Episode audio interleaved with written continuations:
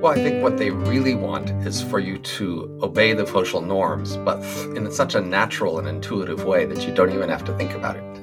So, like, and that's what people mean like... by authenticity, really. We were once foragers for a million years and living comfortably as foragers. And then farming became possible only when we used strong new social pressures to create new norms and, and new values that farmers adopted. Uh, and the major mechanisms for causing those big changes were mediated in substantial part by poverty. That is, there was the threat that you would die if you didn't follow the new norms. And then in the last few centuries, as we've gotten richer, those threats have faded and seem less credible. And so we've drifted back toward forager values in a lot of our lives outside of work.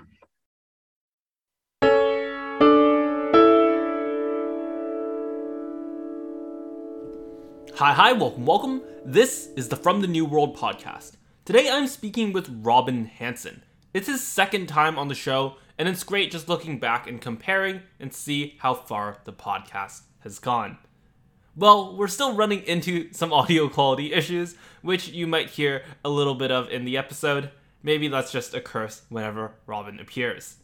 But we speak on authenticity, autodidacts, deaths of despair, the world mob, forager values, the sacred, tax career agents, Elon Musk, academic standards, intelligence tests, and some interesting answers to order and chaos. As always, the best thing you can do to help us out is to let a friend know about the show. I know it's probably, uh, you've probably heard this several times now, but I say it again and again because it really is important, and because most people have more than one friend. If you have a friend who has the same types of interests, same types of habits, then the odds are that friend will also enjoy this podcast. And you're not helping us, you're not only helping us, I should say, you are definitely helping us, but you're also helping your friend out too.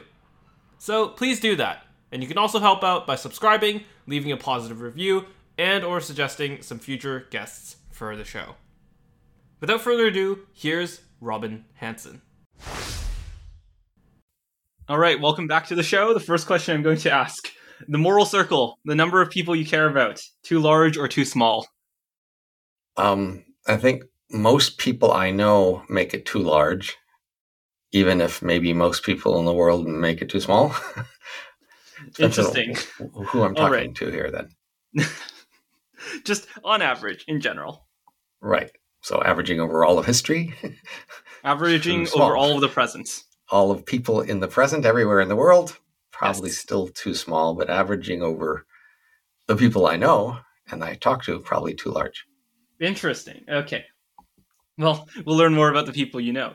Uh, you're married, right? Yes. Would you like to give my audience some dating advice? What is the number one thing that they can they can do?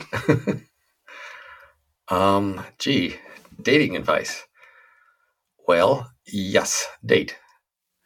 I'm pro dating. Was that the question? No. this is already a good answer.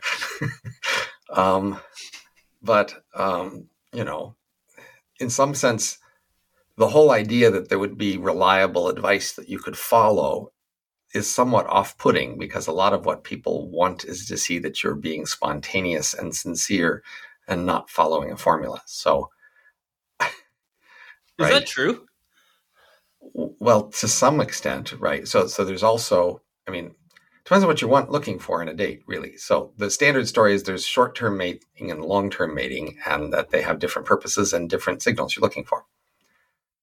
Um, if what you're looking for is the potential for a long term match, then you care more about sincerity and and you know reading them accurately and seeing that they you know they they're trying to do this right and and they're re- really responsive to you, as opposed to following some formula that often works.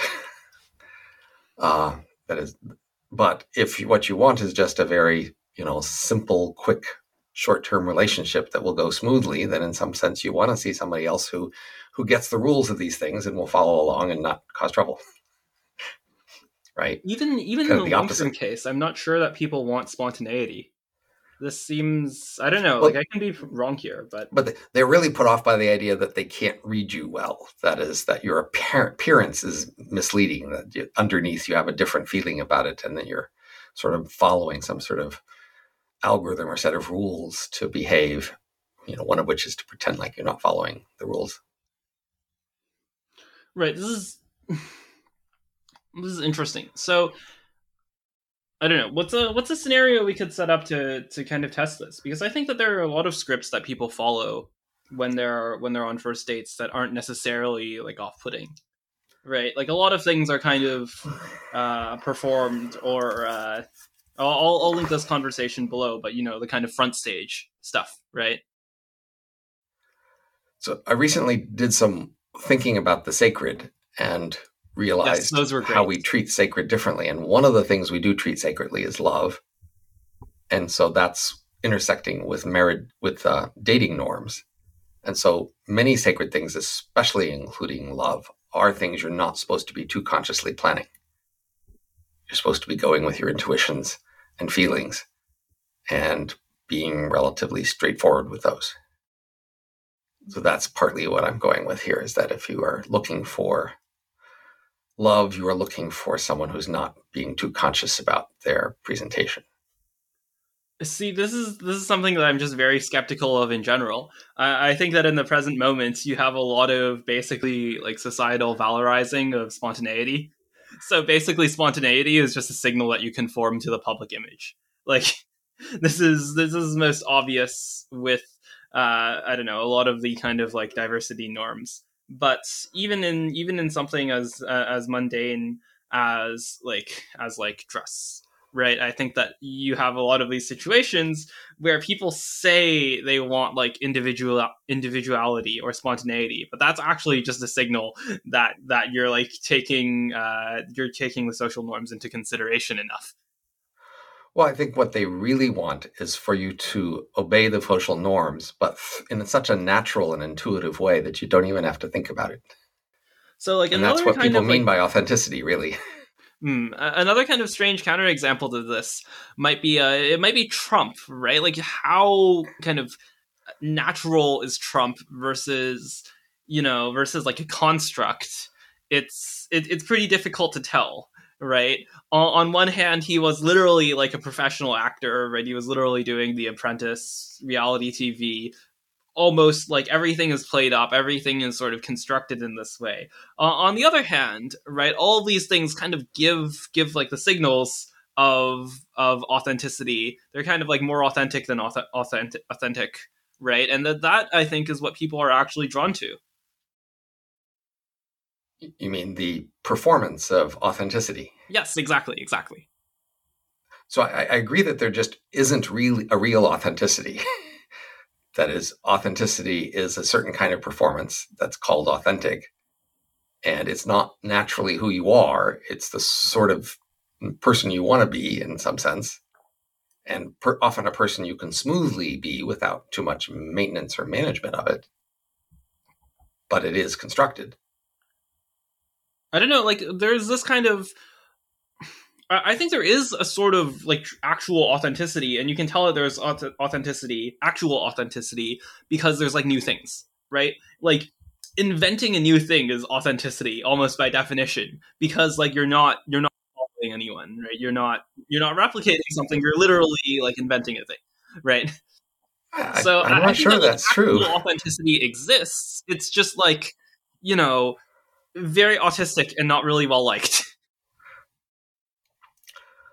I think people who are inventing things are often going through a performance that they've practiced and gotten good at just the way everybody else is for other things. Oh, Invention is often a part of a performance that's practiced. Okay, so so now we're getting into this realm where I'm I'm not too sure about the definitions. What what exactly do we mean by authenticity here? So, I mean, I'm just much more interested in referring to whatever the thing people think they're referring to when they use the word rather than I don't care what I would separately mean because it's not actually that important a concept to me. Right, so I would define authenticity as basically a negative of conformity, right? I would define authenticity as uh, not n- not copying something else, right? Maybe maybe I'm I'm using it too similarly to originality, but that's basically the way I'm using it. Is that different from how how most people use it? I think they mean it in the sense of you're not visibly suffering from or, you know, following conformity pressures. That is, you know, sometimes we are like, you know, you can imagine a, you know, terrorist opens a gun in front of a crowd of people and says, everybody on the floor, right? That response is not authentic, right? it's being very much driven by this outside force, right? And, and of course, we could resent that. So that might be a prototypical opposite case. Um, so I think when people are talking about authenticity, one part they're talking about is just the lack of that sort of thing. So it appears to sort of not be driven by outside forces. But when you asked individuals under what situations they would see themselves as most authentic, what they tend to say is situations where they would feel most admired or most admiring themselves, which is often actually following social pressures, but they'd want to do it effortlessly, you see, without any appearance of, you know, managing it or or pushing for it or having to to force it. Yes, you have to, to be the true believer. You have to not only conform, but like be be so conformist that it that it is who you are originally. That's that's quite interesting. I don't know. Another this is maybe a strange topic jump, but we'll see the connection pretty quickly, I think. Another thing that really stood out in your podcast series with Agnes Callard is uh, this idea of like an autodidact, right? So you have a lot of these circumstances. For me, like my entire life has been like this, where it's like, oh, there there are so many questions to ask. There are so many obvious questions to ask, and some non-obvious ones, and like you just choose one. And if you just choose one, you'll never run out of things to learn. And like, how could people not have anything to learn? But you, you two discuss this in, in much more detail, and I would recommend my my listeners listen. But uh, this way, maybe it's the most intuitive way for you too. How can there be people out there who like just don't have things to learn on their own? So I remember in my life, there have been times when I had conversations with other people where at the time and soon afterwards, I had the sense that I'd made far more progress talking with them than I would by myself. Hmm. And I can easily imagine that if I'd had a lot more opportunities for that, and there were these other people of that quality just had always been available, and I would just be much more in the habit of talking with other people and therefore not so much in the habit of thinking by myself. And that could have been me. So I'm not sure this is like a fundamental personality trait from birth sort of thing, although it may be, but it might also just be what you make you know good with that you have available so people who are you know put into high quality environments with other people they can talk to who will willing to treat them as rough equals or something they may well learn how to think by thinking with other people and that could be just much better but many of us um, are just we're not sorted that way right many of us are just not very much like all the people around us. And we haven't been put in a special place with other people around us, people who like to think as much as we do and think in similar styles than we do. And so we are forced to either think with the other people around us in the way that they think or think by ourselves. And that last description, I think, was me. But I still right. see what I, I was missing when I do have these conversations, including with Agnes where I see that we often can just make a lot more progress talking with somebody else than I could by myself. Yeah, but I think I don't know, at least from the way she was describing it, it's it's not like it, it's not like you're just learning more slowly if you're not talking to someone else, right? If, if you're uh, her, her term heterodidact, right? It's that like this is something that's just it, it's very difficult to get a direction at all right this is this is what i've heard and this is something that i've heard from people in my own life as well right so, so is there just like is there just like an instinct that gets lost there if you're too accustomed to learning from other people like what is actually happening there right there must be two person devices like i don't know two person bicycles or something out there where if two people get used to using this two person device together then that's how they know how to use it. and maybe they would have to have a whole long learning curve to use that device by themselves or to go learn a different device that only take one person to use it. Um, like, you know, even I guess, you know, these big airplanes, you see a pilot and a co pilot up there, right? Suggesting maybe that a pilot would have a bit of trouble flying it all by themselves. So if you're, if, you know, this is about the tools you rely on and that you get used to. But we have this in other ways in our life, right? So I, I can write by hand, but I've gotten used to typing for many decades now. And if forced to try to write out an idea in hand by cursive, I would probably just quit and wait till I could type again. Right? Those, I mean, there's it's maybe not so clear when you can't do something else versus you just won't because it looks like too much trouble. And this is something that can happen to independent inquiry. Right. If you're used, I mean, you could just be used to a two person style of inquiry and then, you know, find it hard to fill in the other role. And in some sense, you'd have to like go back and forth in the different roles. I mean, you probably practice in both, both roles, but can you do them together? Like tennis, for to example. To me, there right? are just. So I can play tennis with somebody yeah. else. It's much harder for me to play tennis by myself. Right. Unless I put a wall up there to bounce the ball off of, right? Yeah, I guess this is explaining a lot.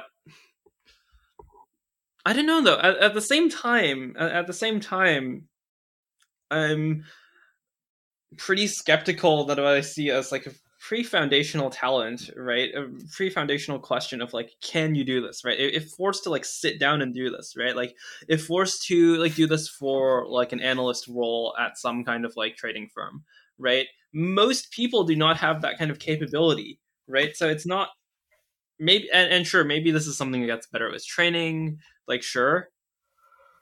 But also, like I, am pretty skeptical. I'm, I'm pretty skeptical that this I don't know, like how would we even evaluate that claim, right? So, can, can, we do like a natural experiment where we like separate some people off and have them like think on their own since childhood and see if there's a there's a higher rate of them maintaining these skills in the future so, as you may know, solitary confinement in prison is really quite damaging. Right. No, I. so that shows you that, like, we can really be quite reliant on other people in ways that we don't notice, mm. you know, on a minute to minute basis. Uh, you might think, how how is it that you can't sit alone in a room? I mean, I, if I sent you to sit in a room for five minutes, you'd do fine, right? Even an hour, you, I can send you in a room for even 12 or 24 hours and you'll come out of it just fine, right? How is it that you can't then sit in a room for six months by yourself? Isn't that weird? You'll do it fine for a day, but not for six months. So it shows you that even, you know, observing someone's behavior for a whole day and what seem they seem to be fine with isn't a good indication about the six month period. Right. Uh, I agree with that. I, I agree with that point. But I don't know. I guess phrasing it as like one specific pushback isn't quite right, but I'm just generally skeptical. Like the, the, the weight of evidence there that like this is something that is this is something that is like conditioned uh, into people. I, I'm just quite skeptical of that claim. Uh, yeah, I don't know. Maybe this is just an empirical claim that we can't really validate unless we do like some kind of pretty. So it sounds like you're reluctant to conclude that you're weird. No, I, am reluctant. No, my my position, like, okay, if I were to bet on a position, right, it would be that this is like highly uh, genetically determined. So, so I'm weird, but for different reasons. Okay, right, but you. The question is, you look inside yourself and say, "I can think about myself. It looks just pretty easy. How come anybody else can't do this?" Then the problem is like, can I envision what's hard for other people that's easy for me? Can I, and I'm able to see into those sources of difficulty that I can't see in myself? I don't know. Maybe this is my hidden motive, but like my actual motive is a lot simpler, which is like there doesn't seem to be a lot of variation in between people or like it, or sorry variation in in like in between one person's own life right so so that makes me think like in general social science has this bias towards like towards like um, interventions and towards things that aren't determined. And I'm I'm of the belief that more often than not things are determined. Maybe this is like some broader meta point. But but at least to me, Okay. like the evidence like if, if you get very low if you get very low variation in in one person's life right or like in any person's life across the entire sample then to me to me like i feel like you should assume most of the time that it's more or less constant and and of course this is something that can be you know proven or disproven by collecting additional data like yes this is all well and good and i hope that someone does that So it sounds like you're saying some of us are just naturally autodidacts and others aren't. Is that the conclusion you're going toward here? uh, closer to that end than the other yeah Okay. And then what were we going to conclude from that? Where does that lead us? What do you mean? Like that's just that's just the that's just the Okay. conclusion. Some of us are more naturally autodidacts, although that could also be a result of our early history, right? But still, later on, we would become more naturally one or the other. I think, I think, you know, Agnes was agreeing with that, and I too. It's more just can we distinguish what causes people to be one way or the other? Yeah. So, so this initial this initial kind of conflict, right? Or not conflict, but like this initial disagreement was was about whether uh, whether it was more something that that can be conditioned versus something that can be or or something that is like basically constant. Right, and, and because like this, this has important implications, right? If it's something that can be conditioned, then perhaps we should be educating kids in a way that that that creates more autodidacts, right? That isn't obvious. I mean, the question is, what is actually the most productive style, right? Right. It's not obvious the autodidact is the most productive style. It isn't? Okay, this is interesting. I think I think it's more of a matching thing, right? In order to do pair production effectively, you need to find a match. You need to, to make a pair, and then who matches you on enough characteristics, and then have a topic that the two of you want to pursue together. Oh, If- I just mean like in, in, in society, in society more broadly, right? Like if we if we convert the marginal heterodidact into the marginal autodidact, like to to me, it's it's just like very obvious that we get more startup formation, we get more invention, and, and th- those are just very good things, right? Okay, so there's a difference between what's good for society and what's good for the individuals involved. So it could still be, I mean, quite plausibly for a great many features, you know, we could guess that most individuals are doing roughly the right thing for their personal gain, but that we could predict Wait, in what? general what would be good for the rest of us. I'm I'm actually like pretty skeptical of that, or like I don't know, depends on what we mean by personal gain, but like that to me seems like a pretty pretty suspect claim, right? So, so I would make the following claim about sort of a default analytical assumption to make, which is just, you know, human behavior isn't random in general. human behavior was caused by prior cultural and biological evolution. And so, you know, the typical result of that evolution is going to be rough behavior parameter settings that at least were roughly the right thing to do in the past world where these things evolved. So then if you're going to find, you know, errors, you're either going to find just deviations where a particular situation happens to be different than what the average of the past would have been appropriate for and you know people are just not noticing that deviation. Or there might be just systematic ways in which the world has changed that we haven't adapted for.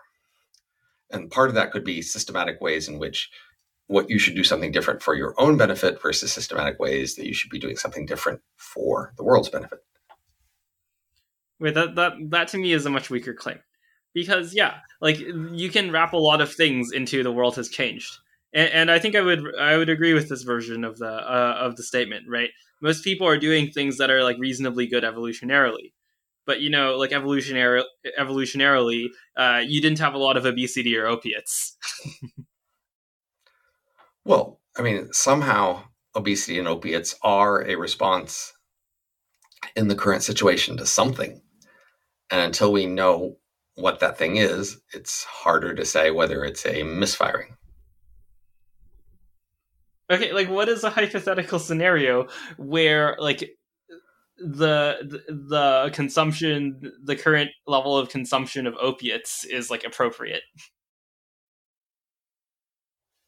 So, I mean, the first thing is that apparently um, opiate consumption and suicides have been doubling every decade for 50 years, at least in the US. So I find this a very disturbing trend. That is, over these 50 years, the different kinds of drugs that people have died from have varied quite a lot. And sort of the background social conditions and causes of things have varied quite a lot. But nevertheless, the trend is pretty steady. And this is something I've, I've noticed in some other areas. That is, um, often we do have very steady trends where the usual explanations people would give are not steady, which suggests that those are not, in fact, the best explanations. So, a, a closely related analog is the overall fall in mortality. Over the last century, age specific mortality has fallen at a pretty steady exponential trend, even though the major explanations people would give for that fall even though you know they have fallen in the same direction, but not with the steady same steady trend. So people might point to medicine, or they might point to uh, nutrition or sanitation, and all of those things have improved a lot over the last century, but none of them have improved very steadily, even though the overall trend is quite steady. And so I'd say that means these probably aren't the main explanations for the fall in mortality. And uh, similarly, if we looked at the usual explanations for the rise in these deaths of despair, as they call them, I'd say it's important to notice that it's been a pretty steady trend, whereas most of the things people would point to as explanations have not been so steady. People point to the particular drugs that happen to be available or to particular law enforcement regimes and whether law enforcement was severe or mild and they point to the states of the economy going up or down or changes in inequality and all sorts of things. Um, and they just don't seem as steady as the trend. Hmm. So, so do you have any guesses on a bigger on a bigger meta trend? Um, I, am I'm, I'm kind of stuck on the deaths of despair. There, there, so there's some other major trends in society. So first, um, blah, blah, blah, blah. First of all, there's some trends on the scale of centuries that I do think I have some handle on, on the major causes of those. I'm not sure the deaths of despair is such a thing, but uh, we have trends on the scale of centuries of the form, say, um, not just the rise in wealth, rise in lifespan, uh, fall in fertility, uh, fall in war, fall in religion, rise in leisure, rise in art, rise in democracy, fall, you know, fall in slavery. Uh, there's a whole bunch of big major trends over the last few centuries, and I do have a rough explanation for those. And then there's another set of trends that we've seen, say, consistently in the US since the end of World War II. And then I'd have another set of explanation for those in particular. Uh, the, the, the drug deaths, I'm not sure about yet. and I'm open to hearing some explanations and trying to shoot them down. So, what do you think of the secularization hypothesis? Basically, that uh, as as uh, the United States or as other countries have uh, have uh, decreased religiosity in really any kind of religion, uh, they've seen an increase in either these deaths despair or other kind of. Uh, I think I think promiscuity is involved with this as well. Just a, a, a more general decline in various aspects, whether it's whether it's substance abuse, whether it's suicide, etc. So religiosity and marriage and promiscuity are several centuries long trends. Um, the drug deaths seems to be a shorter trend, although maybe it's just something we couldn't see before. But um, so I, I, like I said, I have a story about this longer term trends in that uh, the key idea is that we were once foragers for a million years and living comfortably as foragers. And then farming became possible only when we used strong new social pressures to create new norms and, and new values that farmers adopted. Uh, and the major mechanisms for causing those big changes were mediated in substantial part by poverty. That is, there was the threat that you would die if you didn't follow the new norms.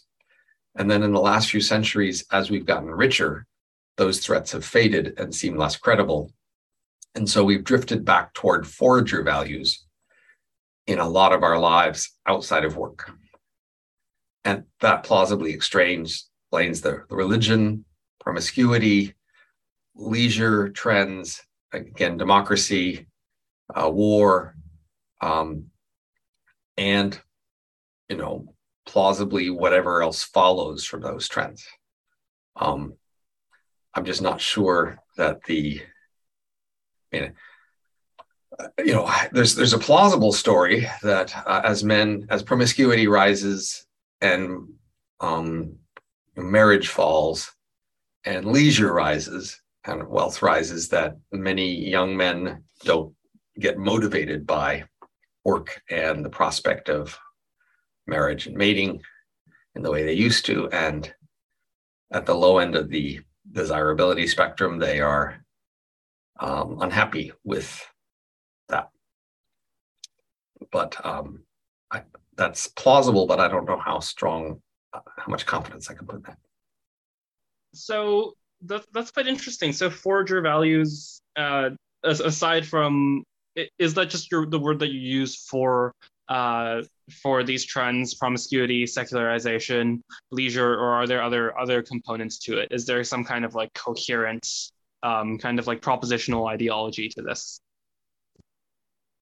well the story would be that farmers just had to exert a lot more self-control than foragers did and they were proud of exerting their self-control to resist forager inclinations say to promiscuity or leisure uh, they made themselves work, they made themselves be faithful. Uh, but as the pressures to be farmers have receded and people have drifted back toward foragers, then they become more like foragers, although they're in a strange world that isn't the world foragers lived in. So we're living in much higher density or anonymity um, or strange technology and a lot of work. Um, you know, maybe those make a difference. Right. And so you have you have this evolutionary mismatch, right? Um, so what's interesting is that this is kind of pre vague, right? Like, I don't know how, because you're in the circumstance where, uh, I mean, it's hard to call any of this the kind of like quote unquote forager lifestyle. There's much more uh, interdependency, there's much more trade, there are systems that are executing at a global scale. But but simultaneously, you, you can I think you can make a quite a reasonable case that these basically these kind of social norms are, are at least somewhat similar. Right. I, I think that a big difference yeah, anonymity is a very big difference, right? Anon- anonymity and aggregation are, are, are, very big differences. Where I, I think, like in the forager lifestyle, uh, at least if there are predators around, the kind of neuroticism makes sense, right? The kind of paranoia of, of negativity, of danger, the hyper alertness. But uh, in the modern world, it makes next to no sense, right? And so you see this as a quite a grave mismatch, and uh, of course, having a strong presence in politics and many other factors, right? So, so where do you see the, the problem is I'm not sure if this is a this is a criticism or not, right? You can just say like, okay, there there are forager values, but you know those forager values aren't really uh, lining up. So what what's the kind of payoff here? I guess is the question, right? What what can we what can we predict about the future that is sort of non-obvious by saying that people are reverting to forager values? Well, first we can say you should expect these trends to continue as long as wealth continues to increase, if wealth is the driving force. So uh, don't expect this to reverse anytime soon. and whatever things are getting worse are going to continue to get worse, along with the things that get better. Um, even more dramatically, it says that if we enter some future regime where per capita wealth changes a lot, income changes a lot, this could all dramatically change. So my book, The Age of Em, Work, Love, and Life, and Robots Rule the Earth, is about a future scenario where most of the creatures there are living near subsistence wages. And plausibly, then they would no longer have our sort of forager values. Pretty dramatic prediction. um, so, you know, these are not random things, these are part of a fundamental trend that you should expect to continue. Um, but it isn't necessarily great in the sense that um, these feel like they are the right things that should happen from our sort of forager selves point of view, but it may not work out very well in the modern world. I don't think they really feel like they're things that are supposed to happen at all. Right. That's why you have this kind of political ferment, particularly on the right. But even on the left, I don't think they're very satisfied with this. I think they have much, much more wrong scapegoats. Well, more wrong scapegoats. Uh, in in terms of what they blame for this, I don't know, quite quite tragic lifestyle. But well, if you if you look at most historical fiction, most historical fiction is animated by the passion to show a contrast between some characters who have modern values and other characters who have the more ancient world values. The usual right. point of showing that contrast is to praise the former and criticize the latter. And people love that. they love seeing Wait, to praise the to praise the modern values and to judge the judge judge the right. ancient ones. In contrast, yes, to show how terrible those ancient people were. In contrast, how good we are.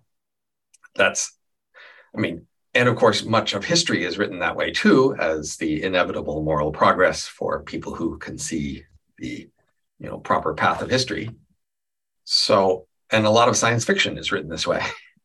in showing that the moral trends and attitude trends over the last few centuries continue on into the future and make an even better future, except for the villains who res- insist on retaining old style habits. Wait, that's not. I, I was going to say previously that's not the kind of fiction I read, but science fiction is the fiction I read. And that also seems to be that seems to be quite false, right? Most of the science fiction I read is uh, quite dystopian. They they're not fans of the future.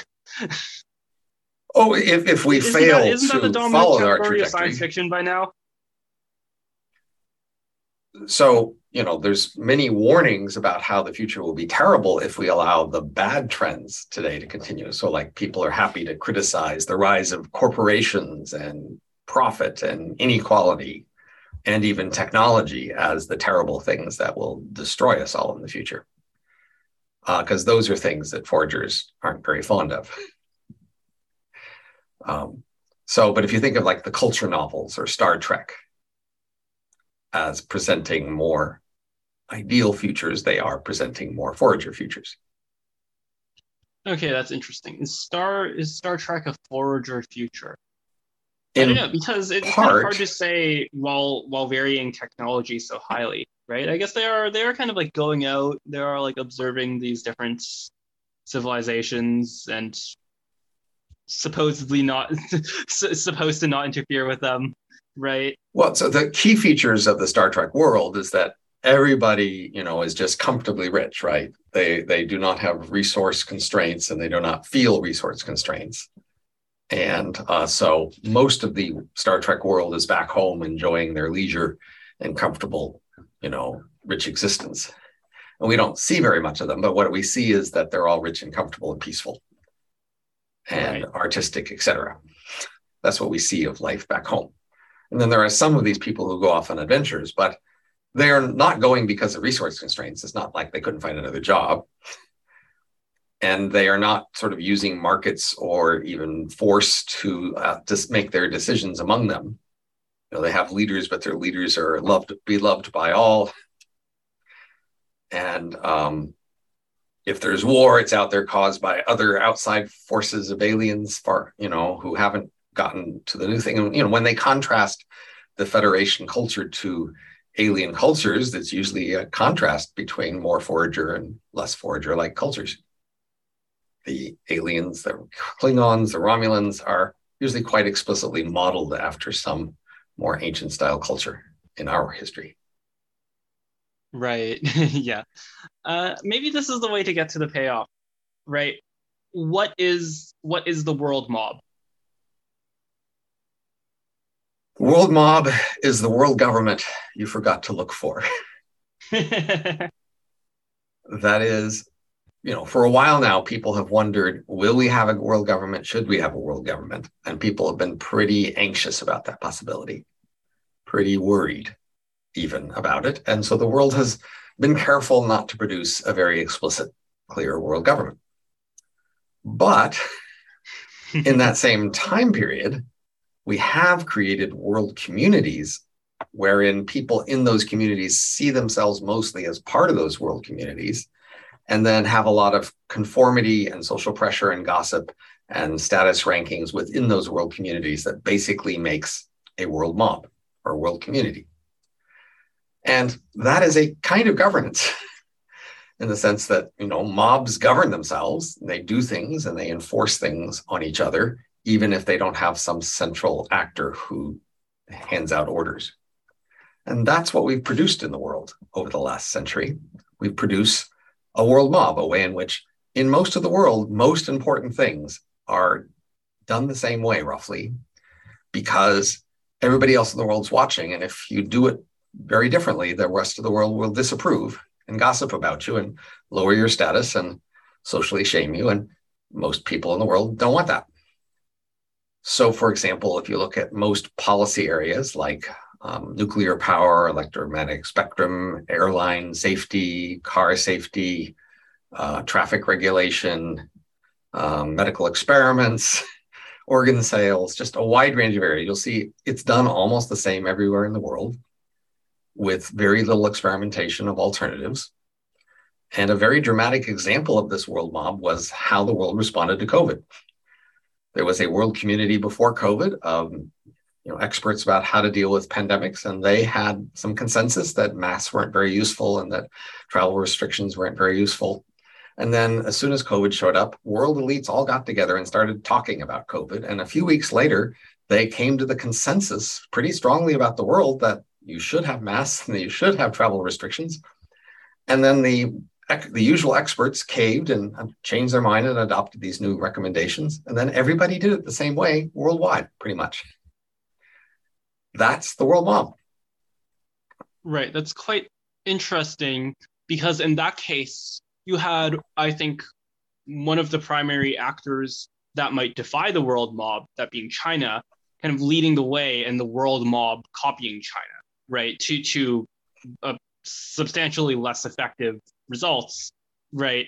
And, and maybe for good because now that now China is still going and, and the rest of the world stopped. But uh, I'm not sure though because we do still live in a mostly market economy, right? There are still benefits to defying the world mob, right? In so, the areas that the mob will allow defiance. So regulation is pretty uniform around the world. So regulation right. sets the limits on what kind of innovations you're allowed to try. I don't know. This is kind of the bullish case for China, right? So and, and you can say like, all right, they they've like they've uh, they've gone back on some of the more aggressive genetic editing stuff, some uh, some of the more aggressive um, polygenic score stuff. I actually talked to Steve Hsu somewhat recently about this.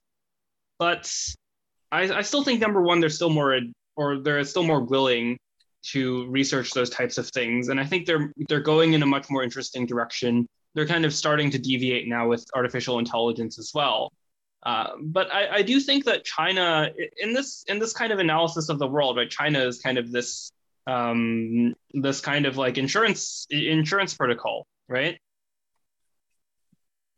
Well, there's variation in across the world in the degree of conformity to the world mob. And so whoever are the outliers on that variation might be the places you put the most hope for escaping from its pressures.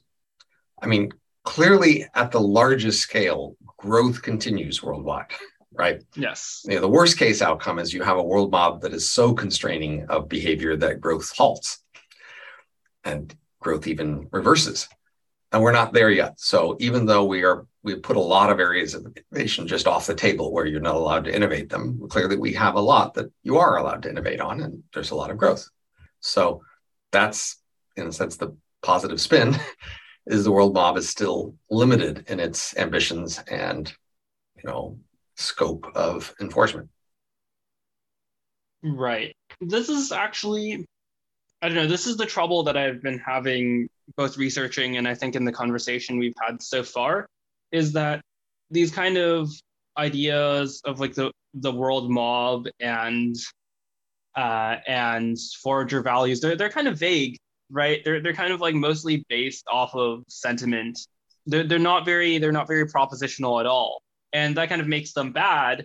Is that kind of makes them like difficult to uh, to to apply in practice, but it also makes them very very difficult to basically to nail down and to discuss explicitly, right?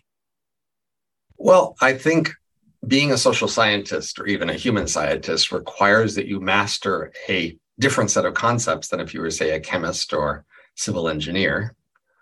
I think once you have mastered those concepts, then these things can be nearly as usefully grounded but if you are outside of these areas, then you might find these words somewhat, you know, hard to pin down. But it depends on, you know, for example, look, if you were not a civil engineer, you might think energy. What is energy? It sounds kind of vague to me. Like fire has energy, okay, but right, you don't realize that you actually do have relatively precise definitions for some of these things. And that the other words people are using are often just vaguely indicating what's more precise going on. So um, I think, you know, for many of these things, we have enough precision that we can usually employ a concept, but I also grant that if you don't have enough context, you won't be able to see that very well. What's a what's a question that I could ask you that would really clearly distinguish to to people what what a world mob is and how it differs from say what, what we typically think of as a government? Well, you should just think about, you know, gossip in your world. Almost all of you live in worlds of gossip in your church, in your company, right? In your club. You're familiar with this idea that people talk to each other and they gossip about each other. And that there's a sense of status, which is how people think of someone in terms of their prestige or power. And that when people gossip, they tend to come to an agreement about those things through gossip, people also tend to come to agreements about which things should be praised and which things should be criticized. And this is just an ancient human habit by which humans informally, and in fact, you could say in most, say, companies, the gossip in the firm is one of the most powerful forces there is. People at the top are focused on trying to manage and manipulate the gossip in order to get things to go their way. They don't get their way mostly by just issuing commands. They get their way by managing the gossip. Uh, so, gossip is this very powerful social force. And of course, one of the main things people gossip about is who to blame or praise, and then who, who to respect or denigrate. That is, how high or low is any one person. So, humans have just had this mechanism for a very long time. We continue to use it over and over again. But up until recently, we've had separate worlds of gossip. There'd be gossip in a city, there'd be gossip in a firm, gossip in a club, but these weren't integrated to, into a single world community of gossip until recently. And so you might have two nations fighting a war, each of which go- gossiping internally, but the gossip in one nation of the war isn't really penetrating much into the gossip in the other nation war, right? They're not coming to a common agreement about the war.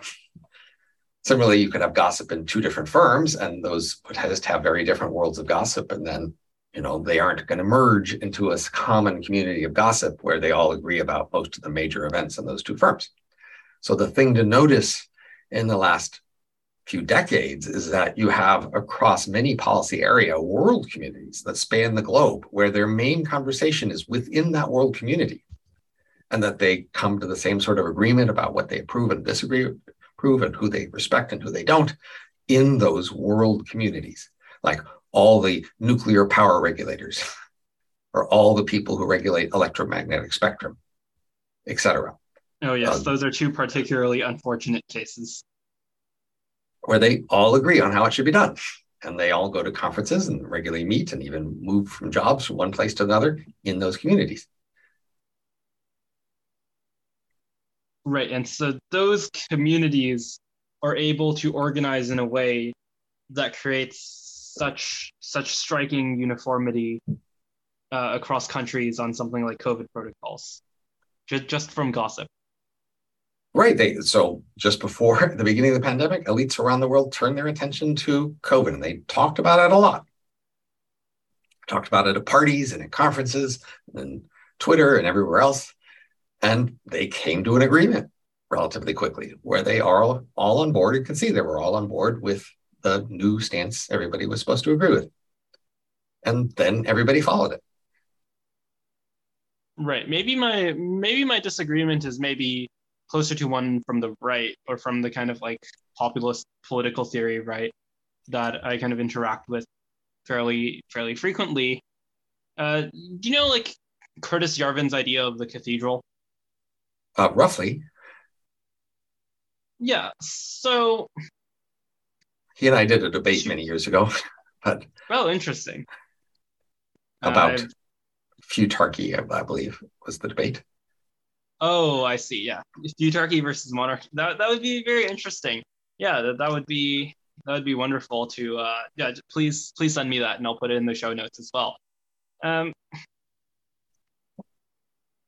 to me, this seems like it's missing basically a mechanism of, enforcement, right? It, it's missing a mechanism, and I think that mechanism of enforcement exists, right? And you can cl- see it very clearly with the EU and a country like Hungary, right? And and you know there is some Hungary stands that that kind of maybe over exaggerate how well that country is doing economically. But it's very clear, like it's it's very funny, like all of these columns that are put out with like Hungary is uh, Hungary is defying democracy by doing something when like two thirds of its um, when two thirds of its population votes to uh, votes to kick out the uh, LGBT organizations, and the government does the same thing that the people voted for. Right? This is a threat to democracy. Um, it, it's it's it's very funny because it's like okay, you you people not only you not only do not believe in democracy, you think that no one believes in democracy, and it's very and to me like that that's the kind of enforcement mechanism that's happening there. It's like it's it's less of a mob and more of like a more of a bureaucracy if that makes sense so i might so as you know um, a standard theory of politics has been that most political systems at least democratic ones end up forming a one-dimensional alignment spectrum where people you know spread themselves along that one dimension and other dimensions become less important yes um, more homogeneity so, um, but that doesn't always have to happen. And many times and places, say like in most smaller cities or towns, you know, there isn't a one-dimensional spectrum so much as just elites versus everybody else. Quite often there is a coalition of elites who is ruling, and then there's everybody else. And the question is just how close are you to the top in terms of your connections and allegiance and support? Um, and that could be our future too worldwide. And you could think of these world mobs as moving in that direction. That is, often the major difference worldwide is the difference between these world mobs who are coordinated globally and then local groups who want to deviate from what this world mob thinks.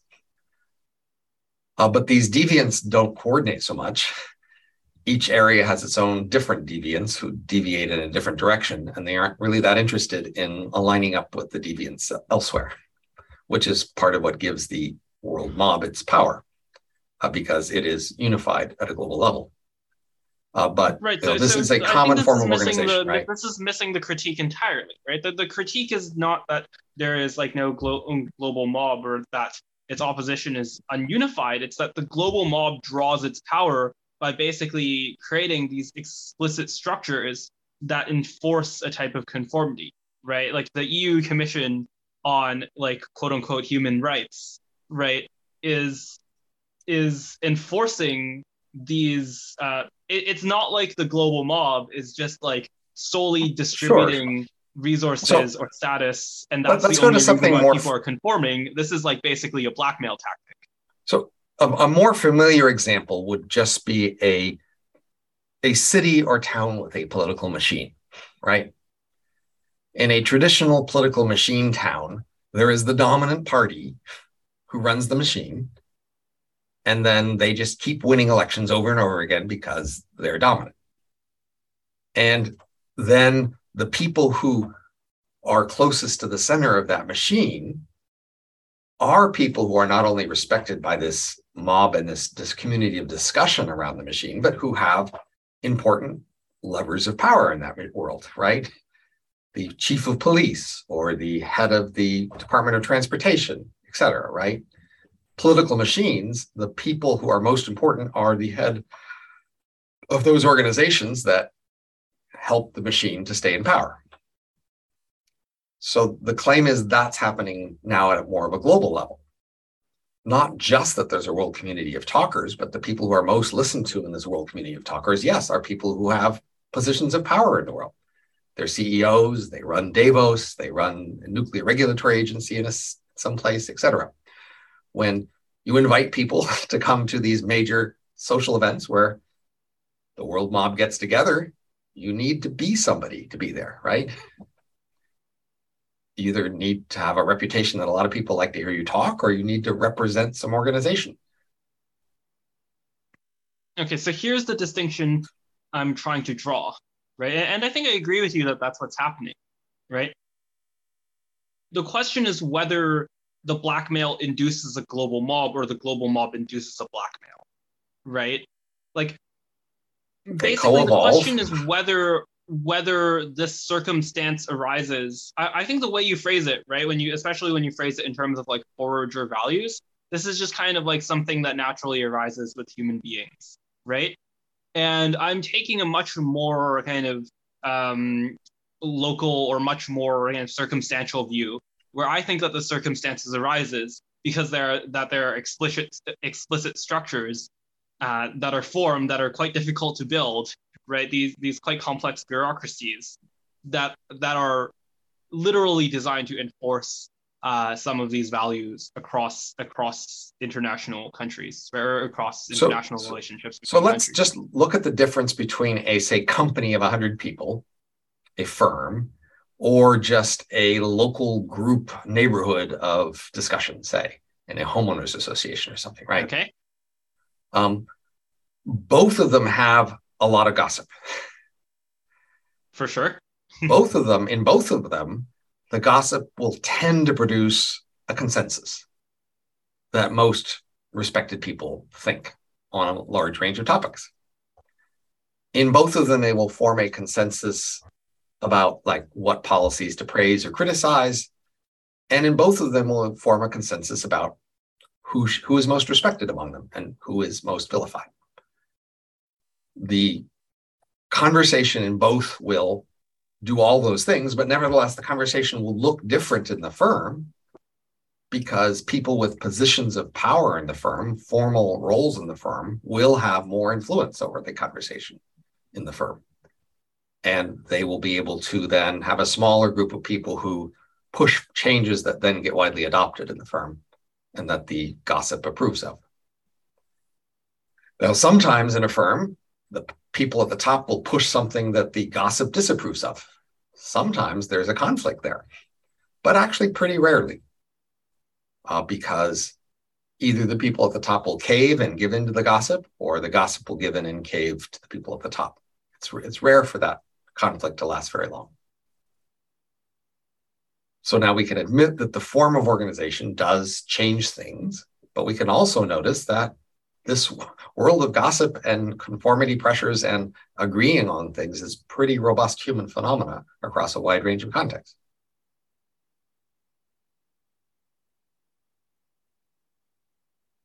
So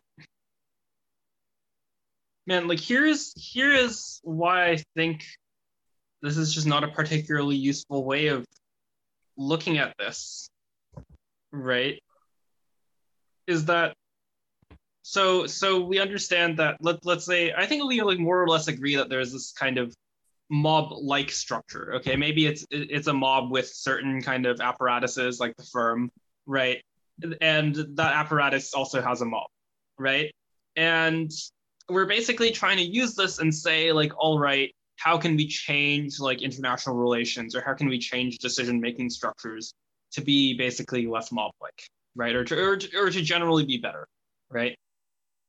Less conformist less risk averse and so on right?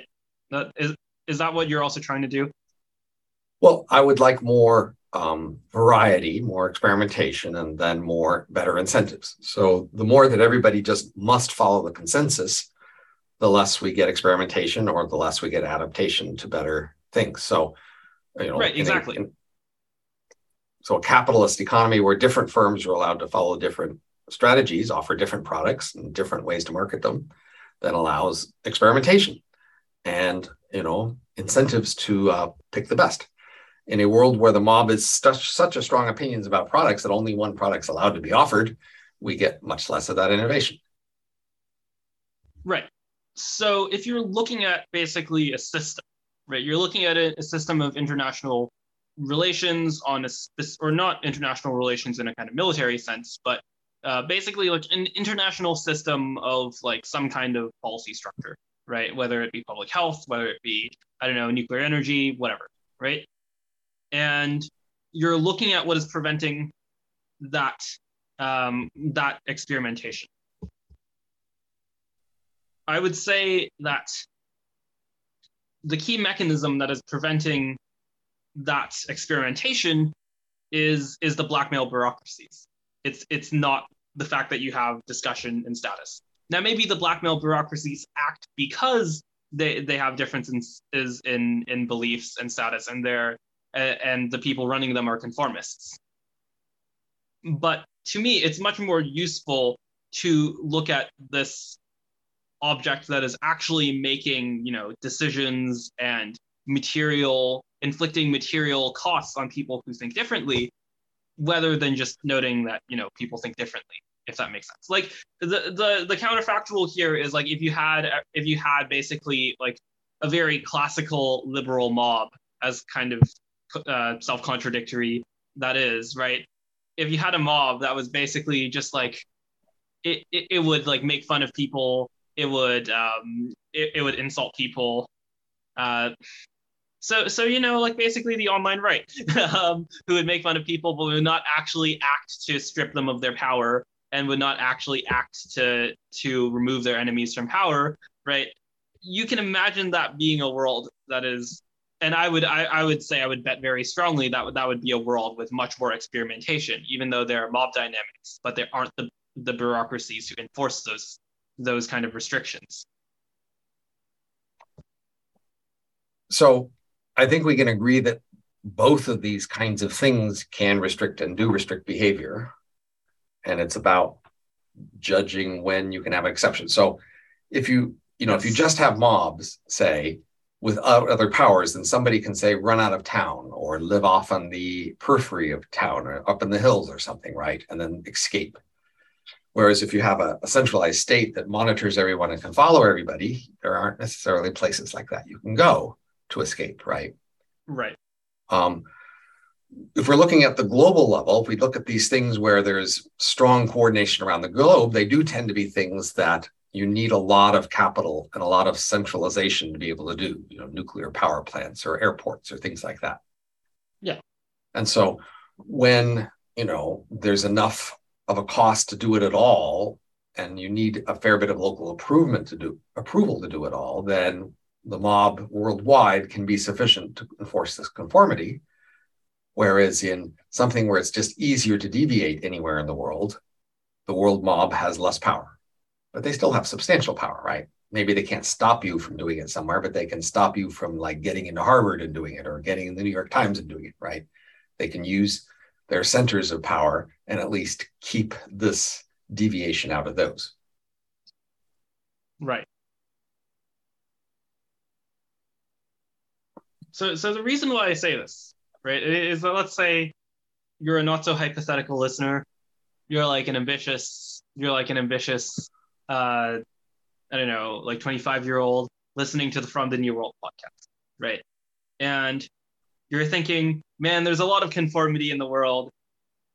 There's there's a lot of, um, quite frankly, just very poor decision making, and I want to change it. I think that there's a way that that person listens to that and thinks, man, or like listens to this idea of the global mob and thinks, man, human beings are terrible, and also there's no way I can win. Right. And and then there's an alternative story that he could hear, which actually thinks or, or that points out, wait a minute, okay, what are the mechanisms that the global mob uses to actually enforce these? To what degree can we limit or destroy such mechanisms? And my claim is that you can actually destroy these mechanisms um, fairly consistently uh, and fairly strategically. And destroy sounds a little strong, but you may circumvent in a case, for example, that the mob doesn't reach everywhere all the time with full force. That's different than like exterminating the mob, making it no longer effect. Yeah, the the kind of like legal structures that exist that give the mob power. Those are the things that I mean destroying in this aspect. The mob the, the mob can can survive for now. Well, unfortunately, the legal mechanisms that the MARB has been using have been slowly increasing in strength, um, not decreasing. So, yes, yes in principle, they could go the other way, but I haven't seen them do so. But on any of the various ways that the mob has its influence, uh, we could imagine it reversing. Uh, but there is the question will it? Or more, where can you find places to innovate that matter? Um, so, you know, there are things you can innovate on that nobody cares about, and then you're allowed really pretty free rein in innovating because right. they don't really threaten anybody's sense of identity or what they think is important or things like that. So maybe the more interesting question is where can you innovate where they might be inclined to feel threatened, but they still wouldn't actually stop you. That seems like uh, a pretty interesting question. What's the answer to it? Well, um, so obviously, one thing is just status, prestige. So, in this world of the mob, uh, unfortunately, you know, they a lot of the way they decide things is by prestige. They decide who has how much prestige, and then high prestige people are allowed to do things that low prestige people are not. So, unfortunately, um, this is one of those trade off compromise questions you might say, well, the, the best way to rebel against the world is to not usually rebel and pick your battles carefully. Right. So rather than like rejecting the mob every time at every turn, no matter what it says, you could mostly not mind and sort of go along, except when you choose your battle carefully. And then because you have enough prestige and, you know, fundamentally just you're right about something, you can win there. So that's in some sense the most standard conservative advice the world ever gives, but it's not wrong. You know, the safest, most reliable way to win against the mob is to mostly be in the mob and, you know, choose carefully ways to deviate that it doesn't even know that it's it's uh, being, you know, overturned. It just thinks it's following a new fashion now. Right. This is uh, Václav Havel's The Power of the Powerless. Right. Uh, this was mentioned by my uh, the guest last week, actually. uh, but and... like another approach is to find allies. That is, there are established groups of people who see themselves as contrary in particular ways, and then you can get them to see you as one of them, and then you can get support from those groups rather than try to do it all by yourself. And there are many such groups. And they are energized by the fact that they see themselves as different from the typical world mob person in some key way. They are unified by that difference. Tell me if you think this comparison is unfair. But to me, this this seems kind of like the question is culture downstream of politics or is politics downstream of culture? right? You have the situation where I think, especially a lot of conservatives have, have been complaining about this like amorphous thing, the culture. Like, what is the culture? Uh, and I think more recently, people like Christopher Caldwell, Richard Hanania have come along and actually uh, pointed out, like, look, guys, these are the laws that have created uh, the cultural aspects that you that you so despise. And in fact, what we can do is we can repeal those laws. And to me, this is a similar kind of we situation. We might be able to. We, we can, haven't done it yet. Yeah, I mean, I mean, this is all this is all stuff that's been surfacing in the last like I don't know four to five years, right? And, and you know, like like hypothetically, Trump could have could have done more, right? But yeah, he, he definitely he definitely dropped the ball on that one. Uh, but you're looking at the circumstance basically, right, where where conservatives are complaining about like this this vaguely amorphous thing, and there are actually like very practical things that you can do about it. Maybe it's it's maybe you're solving the same problem, right? Like maybe I completely agree with you that like okay, we have to solve the problem of the global mob, but the way that you actually solve that problem is by basically destroying some federal bureaucracies and having some fun destroying those federal bureaucracies. I think you should see the world as lots of parts that co evolve. And the challenge is to opportunistically find the temporary levers that give you unusual influence. And they aren't always the same things, and they aren't even always to see. So some things in the world change slowly and other things change fast, right? Well, which do you want to focus on? Well, it depends, right? The things that change slowly are therefore, or sorry, the things that change fast are easier to change, but then their changes don't last as long, right? So you could make a new pop song that everybody talks about, and then you know a month later, everybody's forgotten about your new pop song because the next pop song is on. So you have more opportunities to make the next pop song, but maybe it doesn't matter as much maybe laws that last for decades are enormously influential, but then you don't have very many times when you can influence them. They don't come up for revoting very often, right? So that, but then sometimes things appear that are temporarily plastic, but which will solidify soon. That is, things that are easy to change now and will be hard to change later. Those are the obvious places to focus on for leverage. Uh, you have to find those things, right? something that's hard to change now will be easy to change later is exactly the opposite. It's exactly the worst thing to focus on. So sometimes technologies or other sorts of substantial changes create these opportunities, things that are easier to change at one time or another. And then you can identify these and jump on them. But in general, there's no easy answer to where is the easiest place to exert change because there's just lots of people who want to influence change and they're all competing with you looking for these opportunities. And so you do have to find them before they do. Right. So what is what is the best example of this in in let's say like the past 10 years? Past 10 years. Um well, I mean, clearly we're in the midst of a sort of religious revival that many people didn't anticipate, right? So clearly do, Had do you, mean, know? Do you mean uh, do you mean wokeness or the actual yeah. religious revival? No, I, I but I, I mean it is actually a religious revival.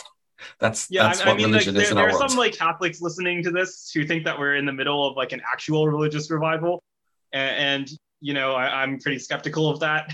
That's the only reason I'm asking. Well, I don't know to what degree Catholic is intersecting with the larger wokeness movement maybe it has a substantial intersection no no no like that, they but... think that there's like an actual like religious like christian like okay, normal but... christian revival uh, I okay, don't think that's happening. But sorry. But if you think of say the 1960s as a period of cultural revival, uh, then you know this is another period like that. Um, so if you had known that this was coming, then you could have been on the ground floor of it and been extra influential, right? But of course, who was to know? Obviously, say crypto is another example, right? Uh, something that started out small and people didn't expect to get so big and then got really big.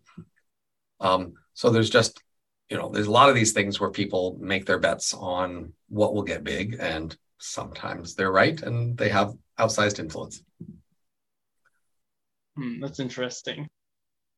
So, you know, I would say 20 years ago, or 30 years ago, you might have said, you know, China, China is going to just keep growing big. And I think 30 years ago, people didn't quite believe just how fast China would grow, right? Right. I think I think the bets on India and especially the Indian diaspora, that's kind of similar. That's kind of similar position as China is back then, where there are a lot of people. I mean, you see like Tyler doing this, right? Tyler Cowen, uh, really looking to really looking to invest in India.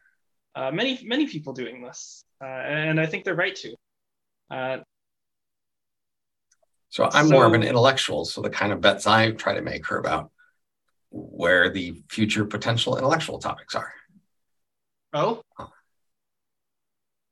And so I'm I'm just always looking for what I think are neglected important things that bec- by their nature will eventually have to be something a lot of people care about.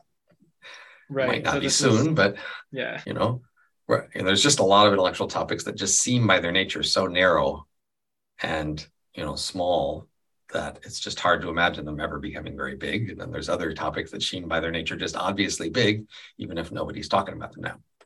Yeah, and for the audience, that would be a lot of the stuff we talked about in the first episode. Uh, the uh, the uh, prediction markets, uh, aliens, uh, brain emulation. Is there anything else? The, there definitely is, right? Oh, lots and lots. sure. Yeah. But we'd have to like audience. come across them in you know in particular cases. But you know, in some sense, that's what most of the things I talk about are things that I think are neglected and important. So, like for example, in the last few months, I decided to think about the sacred. Hmm. And you might think like sacredness is obviously really important. You might think, well, people have just done that to death, right? There couldn't be that much more to do about it. That would be a reasonable presumption about most things that are that prominent. But when I looked into it, I found no, there hadn't actually been that much good stuff on the sacred. So I saw that as a neglected opportunity to actually make some progress. Which, of course, Right, I'd be happy to tell you about if you're interested. But yeah, for sure. So, what progress have you made on the sacred? Well, the first thing to think about the sacred is what is it? Like just empirically, what goes along with this concept? So, so the reason why I was interested in the sacred was the fact that it just gets in my way a lot. I, I'm often thinking about topics and making proposals where it seems like people react to it negatively because we're touching on something sacred. And so I finally decided, well, let's figure this thing out. Maybe by understanding it better, we could better, you know, deal with it. So then the first challenge is just to come up with some correlates of the sacred. What are the things that tend to go along with things people call sacred? And you know, there's a number of standard ones that aren't that hard to uh, to list, but you know, we can go through them. We could say, first of all, you know, the sacred uh, things are are valued, right? Uh, we value sacred things. That is, we have reverence and joy and awe for them. Sacred things are larger than ourself. We sacrifice for them. And then we tend to think that sacred things are more pure than other things, more enduring than other things, and in general, sort of more idealized and simplified than other things. We simplify the things we treat as sacred. If we have a sacred goal, we, we do it for itself. It's not for some other reason. It's not an instrument, it's, a, it's an end. Uh, for sacred things, aesthetics tend to matter more, and intuition. Um, we're supposed to relate relate to them more by by feeling, feel the force, Luke, as opposed to analysis and conscious thought. Um, we often have special days and, and places and rituals that are made special by their connection to the sacred. Sacred things are, are tend to be set apart. You're not supposed to mix them with non-sacred things. There's supposed to be a clear line. There's not really supposed to be conflicts between the sacred. There's, you know, you don't worry about getting too much of one that will hurt another one because they're supposed to all go together. You're not even supposed to trade sacred things for other things. So they're not supposed to have prices or money prices, certainly. Um, not even supposed to try to measure with numbers. And um, say, with respect to the priests of the sacred, the people who are the experts in it, we either go to one extreme, like with democracy, where we deny there are any priests or that anybody would know better than anybody else, or go to the other extreme, like with medicine, where we say everybody should just trust these guys. And the last correlate of the sacred, I think, is the one I'm going to use to build a theory of it, is to say groups often bond to each other by seeing sacred things the same together. We often feel like we are tied to people because we both agree on what's sacred how. So those are some of the main correlates of the sacred. So that's the thing to explain. So if you're asking for discipline or doesn't this sound arbitrary, I'm going to say, well, I'm going to kind of come up with a theory that's as simple as possible that explains as many of these correlations all at once as I can. That's my goal. And I think I've got enough of those there. That is, I've got it. That's not a trivial task to explain those correlates. Are, are we on with the with the problem? You agree? Right. So what is what is the explanation for uh, for for those different things? Okay, so I'm going to build my explanation on something called construal level theory. It's a set of theories in psychology that says that when we look at, say, a scene, some of the things in the scene are big and up close, and we see them in a lot of details, and other things in the scene are far away, small, and that we see them with very little detail. And the key idea is that we just have different ways of thinking about these different kinds of things in a scene and a continuum in between. And the key idea is abstraction. So if you look at how the brain is organized, uh, standard ways of organizing the brain just tend to have different brain areas organized by their abstraction levels. Some, some areas are just taking in raw input and others are thinking of high level abstractions. So the key idea of construal level theory is that when we look at stuff up close, we look at the details of it. And so we're looking at it very concretely. Whereas when we look at things far away, we know only a few things about them. The few things we know are very abstractly described. And so we think about things far away abstractly. And the observation of the psychologist is that we think about things not just near in space, but also in time and chance and importance and social distance and sort of theory generality and goal generality. Um, and that whenever we think about something as near in one way, we tend to assume it's near in these other ways, or far in one way, we tend to assume it's far in these other ways. And that just plays out consistently in how we think about things. So if I tell you about a scenario that happens far away in space, you'll tend to assume it happens far away in time. And again, the key idea is we just think about these two kinds of things differently. And we have a whole bunch of correlates we've found about how we think about these two things. But the main idea is far away things are seen as abstractly, without much detail, and crudely because they're not very important faraway stuff doesn't matter so much to it. So we're willing to make some crude heuristics about it, not think about it very consciously. And there's just not much to consciously think about. Um, whereas the stuff up close, we have the detail that we can look at the detail, we work on it that way. And and we just know a lot of things. Like, for example, the color red tends to invoke near mode and blue tends to invoke far mode because in the sky, far away things look blue. And in a big room with its echoey, that we tend to be in far mode because the volume of the sound makes us think of a big space, whereas in a small space, the echoes make us look more in near mode. You know, an example would be say sex is near, love is far. Uh, you're in very near mode in sex and a relatively far mode with love, where you think about it more abstractly. Okay, so this is construal level theory. And it explains lots of things. And I'm going to explain the sacred in terms of construal level theory, but I'll pause and say, are, we, are, are you with me? Yeah, for sure. All right. So here's the key idea. We want to see some things that are very important to us the same so that we can bond together. That's the key social function of the sacred, so that we can all feel we are part of the same community because we see some things the same you know, things we treat as sacred are, say, nature, medicine, nation, school, friends, charity, sex, love, art, law, gods, family, birth and death, liberty, democracy, you know, a bunch of these are the kinds of things we see as sacred. And so different communities see different things as sacred, but um, these are the things that many communities want to see the same in order to bond together. Now, the problem here you see with construal level theory is that if you are seeing the same thing from close up or far away, you will see it differently. So, say love is sacred, and you look at my love life, and I look at my love life. Well, I look at it up close, and you look at it from far away. So, we'll see it differently. And so, we won't be able to treat it as sacredly because we won't see it the same. Or same with medicine. You, I see my medical treatment up close personally, and you see your medical my medical treatment from far away. You will like draw different conclusions and have different attitudes because we're seeing them from different distances. Okay, but if it's important enough that we see love or medicine the same so that we can be part of a community that is united around seeing it the same, we have a simple solution here, which is to take things that are up close, but still see them from far away. That is to use far mode to think about things even when they're up close. And the claim is that explains most of these correlates of the sacred sacred things are thing, say things where even when they're up close and very important to us, we still look at them from afar and see them as if they were far away. And by doing so, we make it much easier to see it the same as other people see it. We then all see love the same or medicine the same. even if we're not seeing them very accurately. We're not attending much to the details, but we feel like we agree about them. Right. There's this quote, I'm blanking out on who it's by, but uh, that a society is something that's decided to forget something in common. Right. So you have these circumstances where t- to coordinate requires basically um, a, a, kind of like collective stupidity in a way.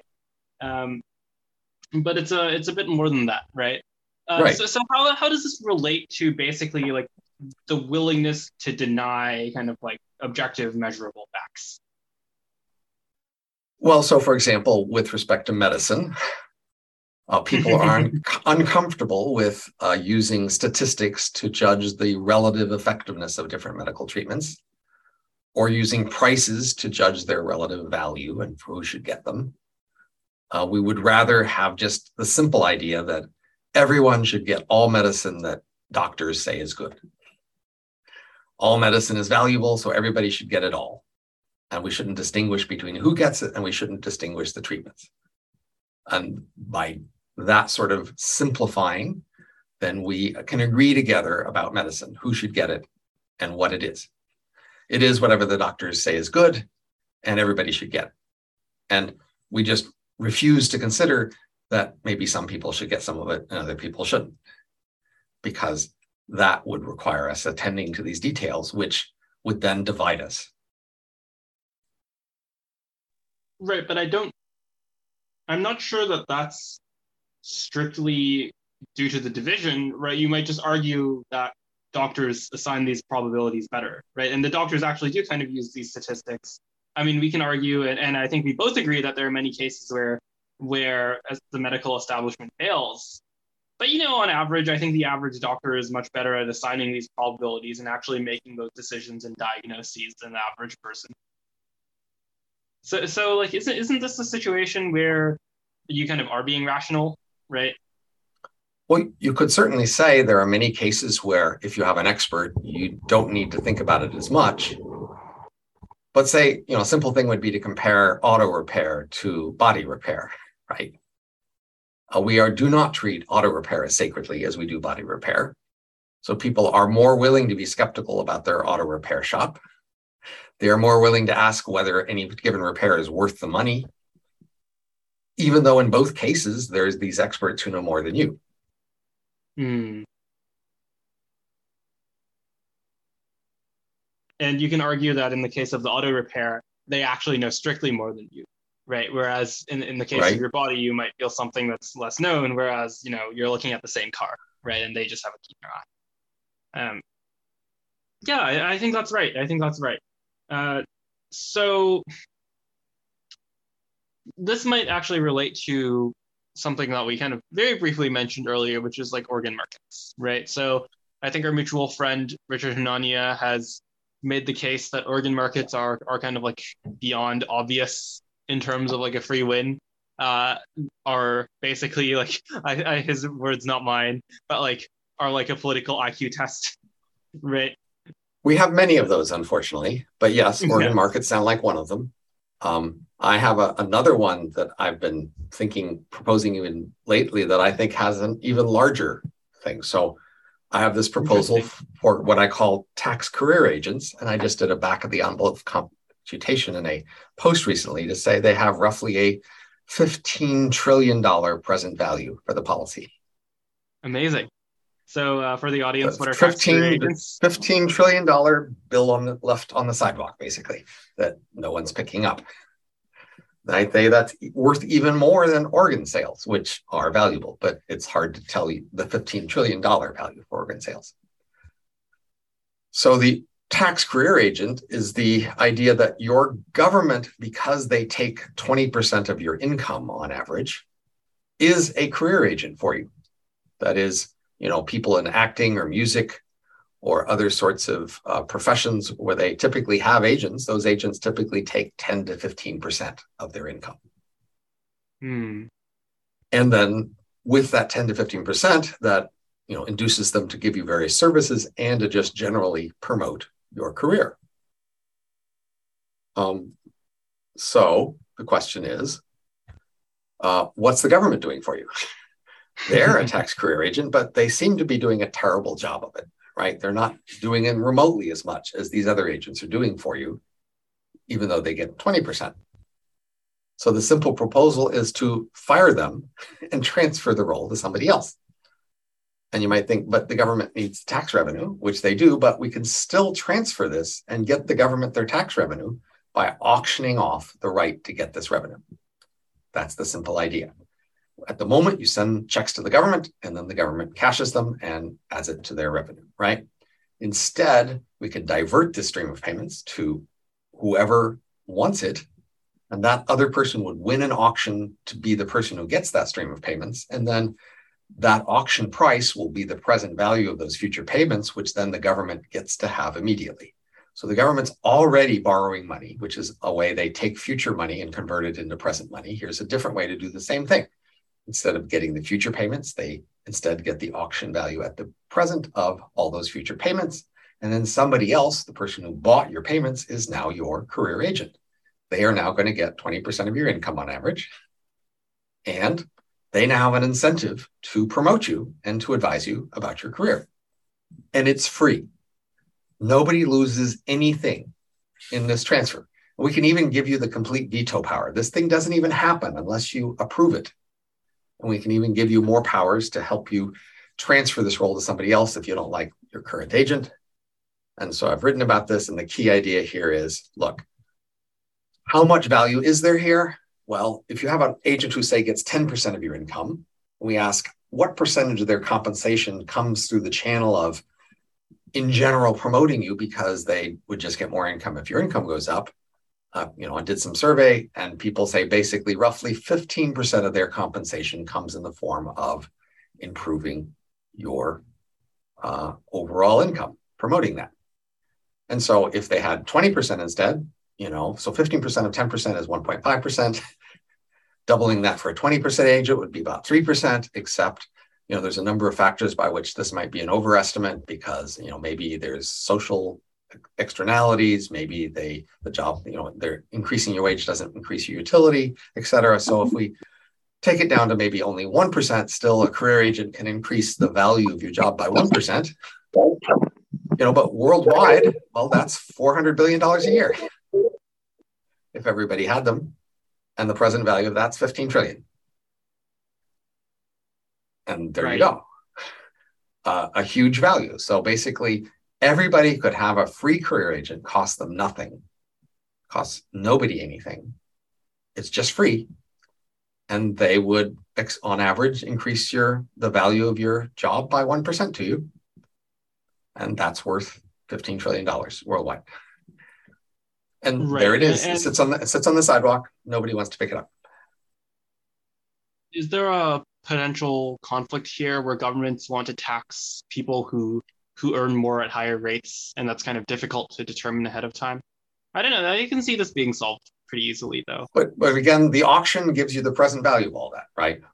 If you have a progressive income tax and rich people pay more, well, then if you buy the auction value of a richer person, then you get that more money. So you're willing to pay more for it. So then the government gets the value for that. Oh, I see. So the so the company collects based on still the existing taxes. Right, right. Whatever the taxes are, they are still paid, and then, then they're just diverted to this other company. The other company has no powers over you whatsoever. They can't choose your tax rate. They can't choose to enforce taxes on you. They can't make you do anything. All they can do is advise and promote. Okay, interesting. So it's another example, like with organ sales, of just a clear win that the world's not very interested. And in like organ sales, you might think, well, at least that feels icky, right? But I struggle to see what's so icky about an agent. I mean, lots of people already have agents. We're just giving you the option to have one. If you don't want one, you can just say no. So what's the obstacle here? What don't you yeah, like? And I think I saw I think I saw something very similar the other day with um, this article on like assisted suicide. And it was just completely shoddy. It, it was just so poorly done and just full of like, you know, cultural left wing pronouncements and just like, quite frankly, yeah, just like, just absurdly low quality. And you had like all of these people, you had like these, these like conservative, you had like Ross Douthat, you had like Bari Weiss retweeting these, and it's like, oh, This is like this is literally that study where people people don't don't recognize like the quality of evidence because of their ideological priors. Yeah, I So- didn't see that study, but I know there's a lot of, of course, bad studies and a lot of poor evaluation of quality. People are sloppy about how they think about politics, clearly. They don't think about them in as careful ways, but that's partly because these are sacred things in a sense. And that's Indeed. One of the you know successes of this theory of the sacred is it explains why do you get so sloppy when we get to politics? Why aren't you looking at the details and using the details to calculate these things? Right. So the, the answer is that you're you're using these to unite a group of people instead of to you know actually solve the problem. Right. People are more interested in being united by sharing political opinions than by making sure their political opinions match the details that are available. Right. And I, I think that this leads us to back to the world mob point, right? You end up with these people who are maybe specialists or they might be uh, political leaders, um, big shots, as uh, as we said in the last in the last conversation. But essentially, uh, those people also, it's strange, right? Because you would expect, I don't know, at least in in in terms of business, you might expect people to come to uh, success because they're not necessarily uh, bound by those same incentives to uh, to um, to conform rather than to solve the problem. But you know, here they are, you know, head of like a head of like a trading trading firm, hedge fund, or like a or like a let's say like nuclear company, right? And those same pressures, those same pressures still dominate in your in your theory, right? I mean, almost everyone in our world faces substantial community social pressures. Right. There's almost no one who doesn't. Uh, I I think one of the major mistakes most people make about thinking about kings or CEOs is to think of them as completely free to make any choices they like. Right.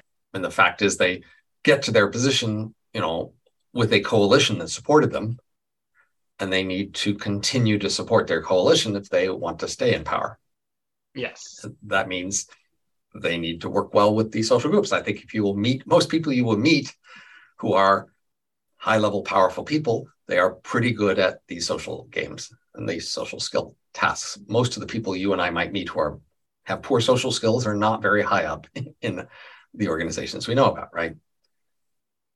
What do you think of Elon Musk? What do you think of his uh, recent um, tactics? Let's say. Uh, I I met him once. I, he sat down next to me at breakfast once, but not because of me. He just sat down to talk to a table. Um, clearly, you know, he's an impressive person in terms of what he's accomplished in vision, business. So you know, you have to, you just have to give hats off to him when you look at Starlink and in the spaceships and things like that, right? And even even the electric car company Tesla, right? So sure. the, the, the highest level judgment is look, it's just really hard to find anybody in the business world who you're more impressed with in terms of being able to take long shots and making them work so far than than Musk. You know, you got to give that to him. Now, Right, and building them in the physical world as well. right now, you know, if if you're just to talk to him like an academic would talk to someone and try to see how careful and precise he is, he's not going to be making it up to academic standards. And so then we academics might be tempted to look down on him and say he just got there because he was lucky. He's sort of clearly a sloppy thinker. But I think that's just the wrong way to evaluate. I I think we academics have to admit that the vast majority of the world chooses not to live up to our high standards quite consciously and successfully, right? The world clearly succeeds mostly everywhere, reasoning and thinking, but not in the way academics call rigorous. That's just the fact of the world. As an academic, you might declare they're just doing it all wrong, and somehow you could just make a lot of money if you'd go out into the world and, and be an academic in business or charity or whatever else it is, or politics. But I don't think you mean it. I think you know you'd lose. I think you know that they're doing it right. So that is just an essential criticism of academic intellectual standards, right? It's a very fundamental criticism. It says, look, when you're actually trying to be effective in the world, these high rigorous standards you have are just not the right standards. And maybe that works for you in academia, maybe it doesn't, but it just doesn't work out here. And that's just hard for we intellectual academics to accept, right? Because we were very proud of having spent all these years learning our high standards and learning to negotiate them and impose them on other people and to think within them. And we do think you know they give us a lot of leverage. A lot of we can see a lot of sloppy things where we would fall off the way if not for these guardrails that we've set up for ourselves. And you know we we are proud of them. And the world rejects them. I mean but what do you think I ask you, this isn't this like a tough conflict? It is. I wanted to launch off in no pun intended in a in a new direction here. But yes, I mean, in terms of Elon in general, uh, yeah, this is this is quite a tough question. I remember I was I was actually well, I remember this was like five minutes ago. I was drafting this question and I thought, hmm, should I keep it broad or should I should I try to narrow it down? It might be interesting to see what happens, just as a kind of Rorschach test. What happens if I keep it broad? So uh, I guess I should at least have the uh, I should at least have the uh, humility to subject myself to the same experiment. Uh, what do I think of Elon Musk?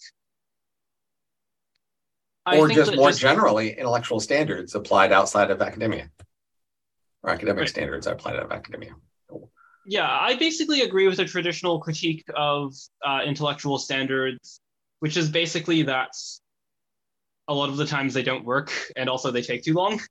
Uh, this is like most most common with regards to drug approval. I know a lot of people I've had on the show have talked about this, and a lot of people in general have talked about this where you know after you get the first round of vaccine data you you, you can be pretty damn sure that there's it's going to cause more far more good than harm. Uh, right.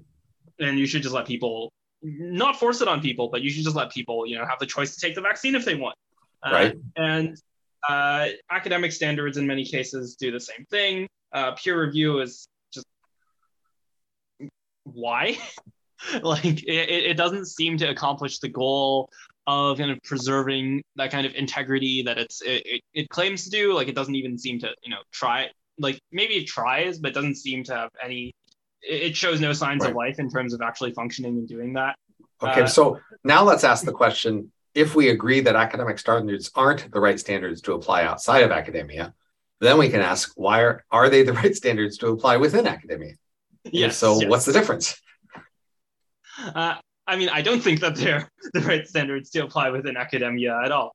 Um, maybe this is not a point in which we disagree.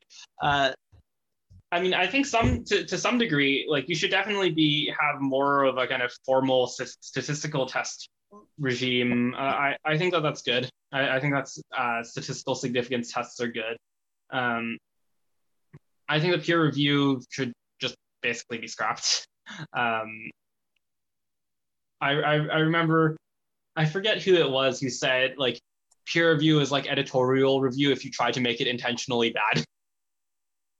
Uh, and and I think that's that, that's about right. Uh, so then we would like an explanation for why academia has adopted it, even if it's worse. Right. I think so, I think I think I have an explanation to offer. Yeah, you can go ahead. Uh, I, I wasn't sure if you wanted mine, but you can go first. Well, um, I'd say the standards are the wrong standards for the purpose of figuring out the truth on a subject or being useful on a subject. But my best account of academia is that the main product it's selling is association with credentialed impressiveness. That's what students get, that's what reporters get, that's what funders get when they associate with academics and that's the product they're buying. And so then you might ask, what are the best methods for producing and selling that product, not for actually, you know, accomplishing the intellectual goal of some paper or project as it stated. And peer review makes more sense for this product. Um, and many other academic processes that don't seem very effective also, I think, make more sense, including unusually high standards of rigor. Uh, that is, excessively high standards of rigor produce high estimates of impressiveness. That is, it's the most impressive people who can manage to meet those high standards of rigor. And right, this is like peer- the, this is like the arbitrarily complex statistical models that right. uh, showed risk at zero right before the financial crisis. right, and peer review shows that not only does somebody look impressive to you or somebody else, that there's a large community that agrees they look impressive. And that's the key yes. product people want. They want to be able to show I am associated with these impressive people. And not only are they clearly impressive, there's just a strong consensus that they're impressive. And therefore, that I am too by association with them. And that's the product you're buying in academia. And that's why they have these standards that are different from the rest of the world. Different process of selecting and different standards of rigor. Yeah, I, I think it's I, I, think it's one of those situations where I realize this happening. This is just happening a lot in both of our conversations, where we basically agree on the endpoint, but our our mechanism of thinking is is quite different. So with the actually, I think this is the best way to put it. Uh, this is something I initially noticed from Richard Hanania, but has grown to be like very important uh, in my analysis of academia. There, there's this term like imposter syndrome, right? Which is like people feeling like imposters. And Richard Hanania had this wonderful tweet, which is like, our main problem, the main problem with academia is not that people feel like imposters, it's that we have too many imposters. And I think this is basically right. So you had a situation where academia was very highly G loaded. It was filtered towards like above, I think it's a term at like the research level above two standard deviations, especially in some subjects. And you know, this, this this did not last because some politicians decided that universities should be expanded to the general population and that everyone should get a university degree. And of course, this isn't completely trickling down to the research level, but it, it has an influence, and it has an influence on publishing in general. And so you get the situation where you're trying to replicate the, qual- the quality of results with lower quality people and what's the easiest way you can at least pretend to do that? The easiest way you can pretend to do that is by telling them not to do like obviously wrong things. So peer review is a mechanism of basically saying like, do not do obviously wrong things, and completely fails at a mechanism of uh, of making people do important things and doing actually impressive things. You know, not just not just kind of um, box checking. And so to me, the, the the root of this is just like expansion to people who don't have who simply do not have the talent or the or the conscientiousness. Okay, so there's two things going on here, and the question is how closely are they related? One thing is the, you know, increase in the number of participants in academic sort of processes, and therefore their presumptive decline in selectiveness not presumptive, right? You can look at you can look at SAT well, scores, you can look at it, uh, you can look at the formal IQ tests. It, it's not presumptive. It's, it's well, the question is like, does that go back two thousand years? I mean, like there might be a trend in the last thirty years, right? But how far back does that trend go? Yeah, this is this is post-war. This is the post-war. Right. Decline. Okay. So it wouldn't explain necessarily trends in the few centuries before that or something. Wait, what do you mean necess- like? Yeah. I, I don't think the quality of academia if anything, the quality of academia went up at least going into the Cold War, right? And and I think has, I mean, okay. I'm not a familiar, I'm not like a detailed uh, expert in this, but from my kind of like rough reading of it, has gone up, right? Gone up slightly until the Cold War when it went up a lot, and from there it was it was slowly decreasing. Right. Okay, but I mean, the key question is. First, how does academia differ than the rest of the world? And then the second is, how does academia differ over time? So, uh, any ways in which academia has just been consistently different from the rest of the world over time wouldn't necessarily be explained by any recent trends in how academics differ, uh, because this is a constant. So, you know, you don't so much explain a constant with a trend.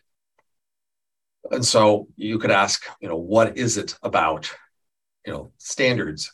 So, so one sort of you know, oh, the, the, the one, the, you know, our, our ancestors were gods sort of story as often happens, which is that once upon a time, you know, things worked out well because the kind of standards people were using were appropriate for the kind of people who were there and the motives they had. And that over time, you know, the quality of the people or their motives has declined. And that's why things have gone down. And that would be an explanation for things going down if they've gone down. I'm less sure about whether things have gone down or whether things once worked well. I, don't really know. That seems hard to tell. But in the Wait, world, what do you I'm mean? Like in, the, the invention of like semiconductor technologies, of course, this was involved with the military as well, but in very many ways was in, involved with uh, the universities, propulsion technologies, you know, electrification, sure, right? Like all of these came from academia. And, The and, question- and right. there was just like the there the, the the era of like innovation during the Cold War or during the Cold War era and during the first or first and second World War era, those were not hypothetical. Those are like very measurable and obvious. Right, but once we realized that you know the quality could vary enormously, so it could be that these were caused by just a particular period where certain kind of innovations were just much easier to find. Then, even if they were bad institutions, they might still have produced these great outcomes. I don't know. Um, so, uh, Gordon Tullock has a story where he says that um, academia long ago had sort of hobbyists who were only there because they really loved it because they could have done other things. And so when there were, hardly anybody in academia and there were mostly hobbyists, then it worked better because there weren't that many people and they could use some sort of in social, informal social, you know, ways to evaluate each other. And then they, um, you know, were doing because they loved it. And so they were, that sort of helped them track doing useful stuff.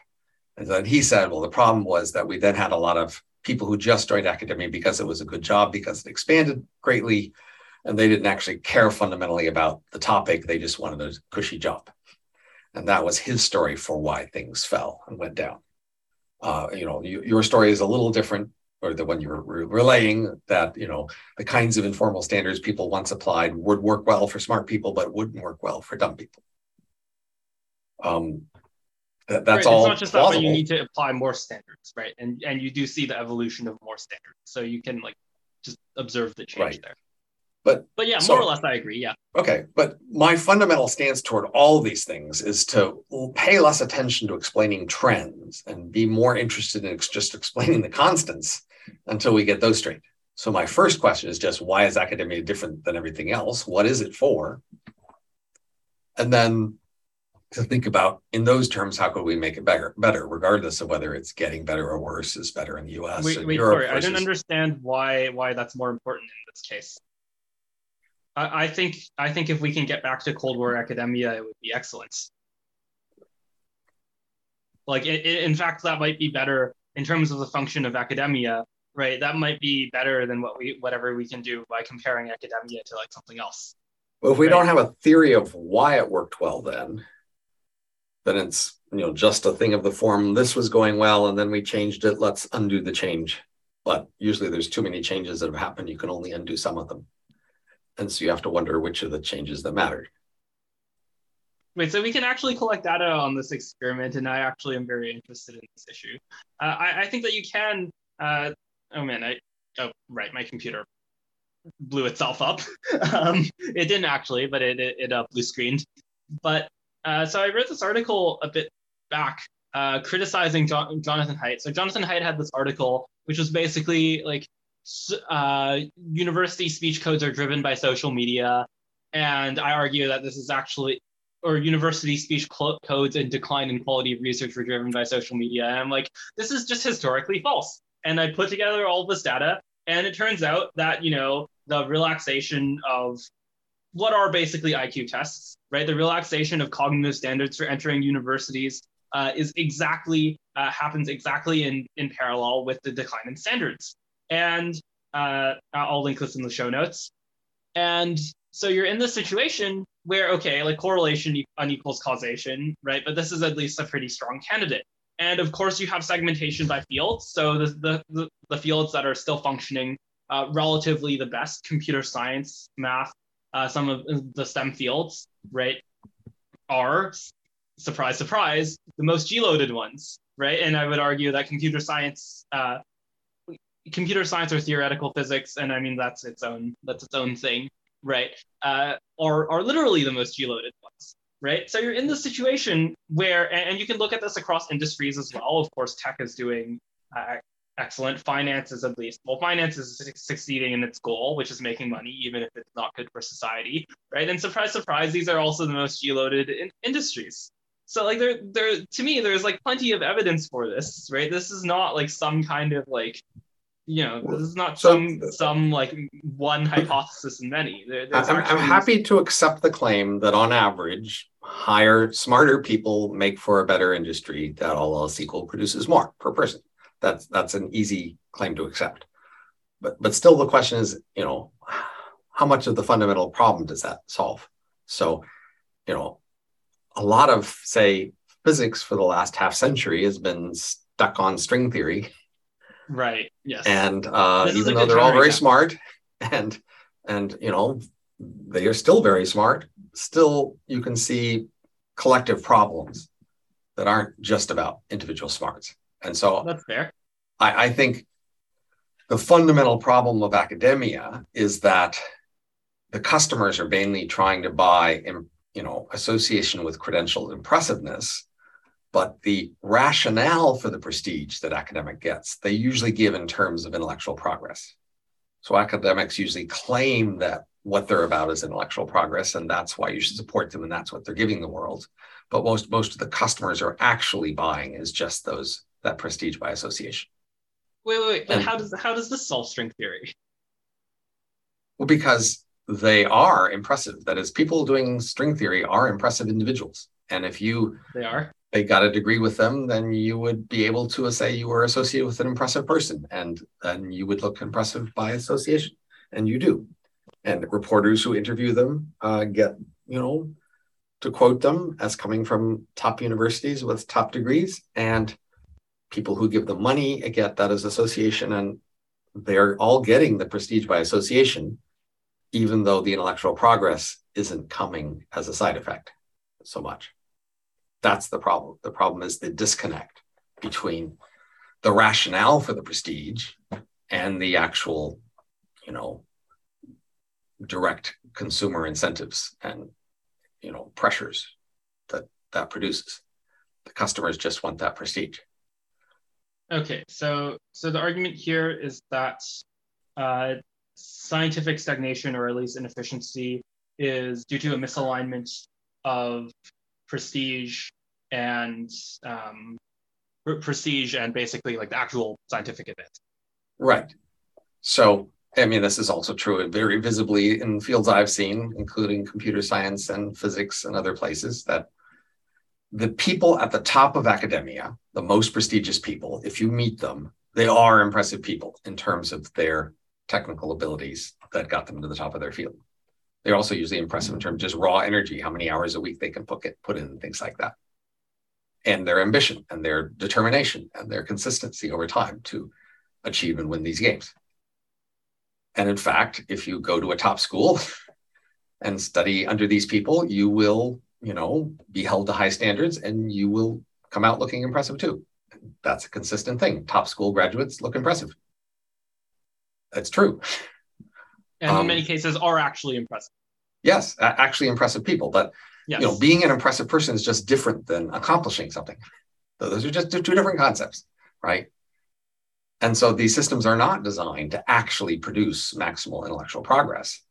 Some progress happens, but more as a side effect of being impressive. You know, in fact, if you look at referee reports for journal articles, they're almost entirely about whether the thing is impressive and very little about whether it'll actually lead somewhere interesting in the long run.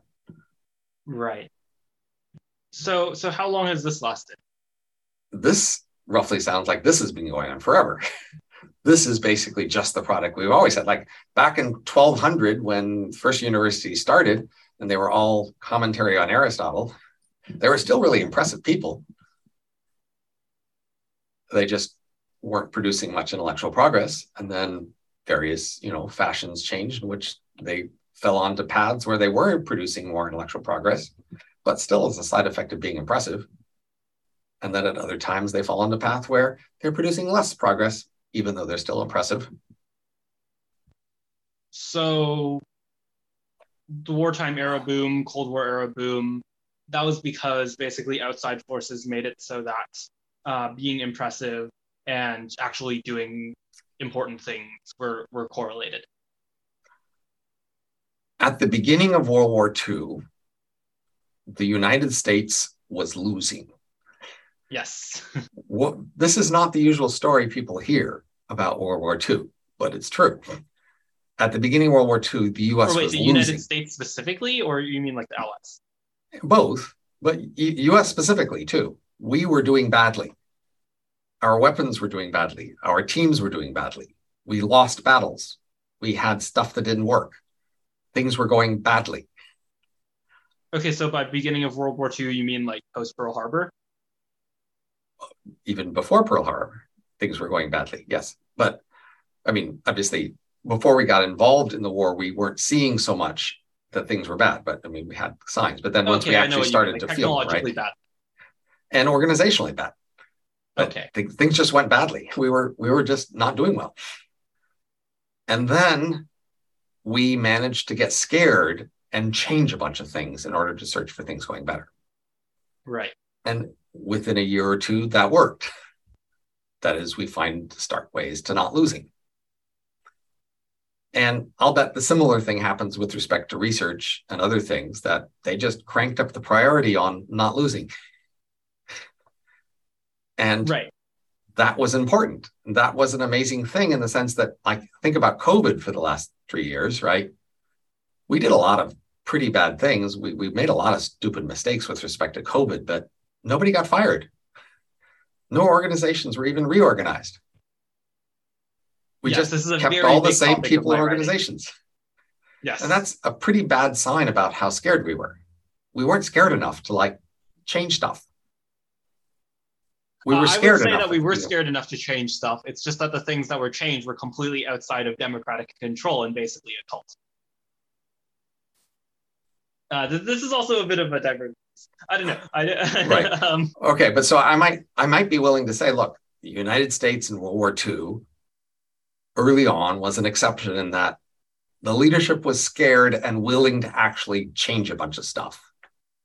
yes, and, And and that- very importantly, had the capacity to change a bunch of stuff. And that probably happened in research too. Yes, uh, I agree. And, and one of the things that they did was introduce SAT tests, or like the, the precursor to the SAT test, basically. And so I'm not sure how to explain why they were willing and able to do that and other times and places aren't. It might just be random, but that seems somewhat separate from the overall problem of academia, that it's just not very well aligned. But fundamentally, something like academia is capable of being turned toward other purposes if the funders make that a high enough priority. That is, usually the funders are part of the game where all they really want is prestige too. And they just hand the money to whoever is most prestigious and they walk away with the most prestige by association and that's all they wanted.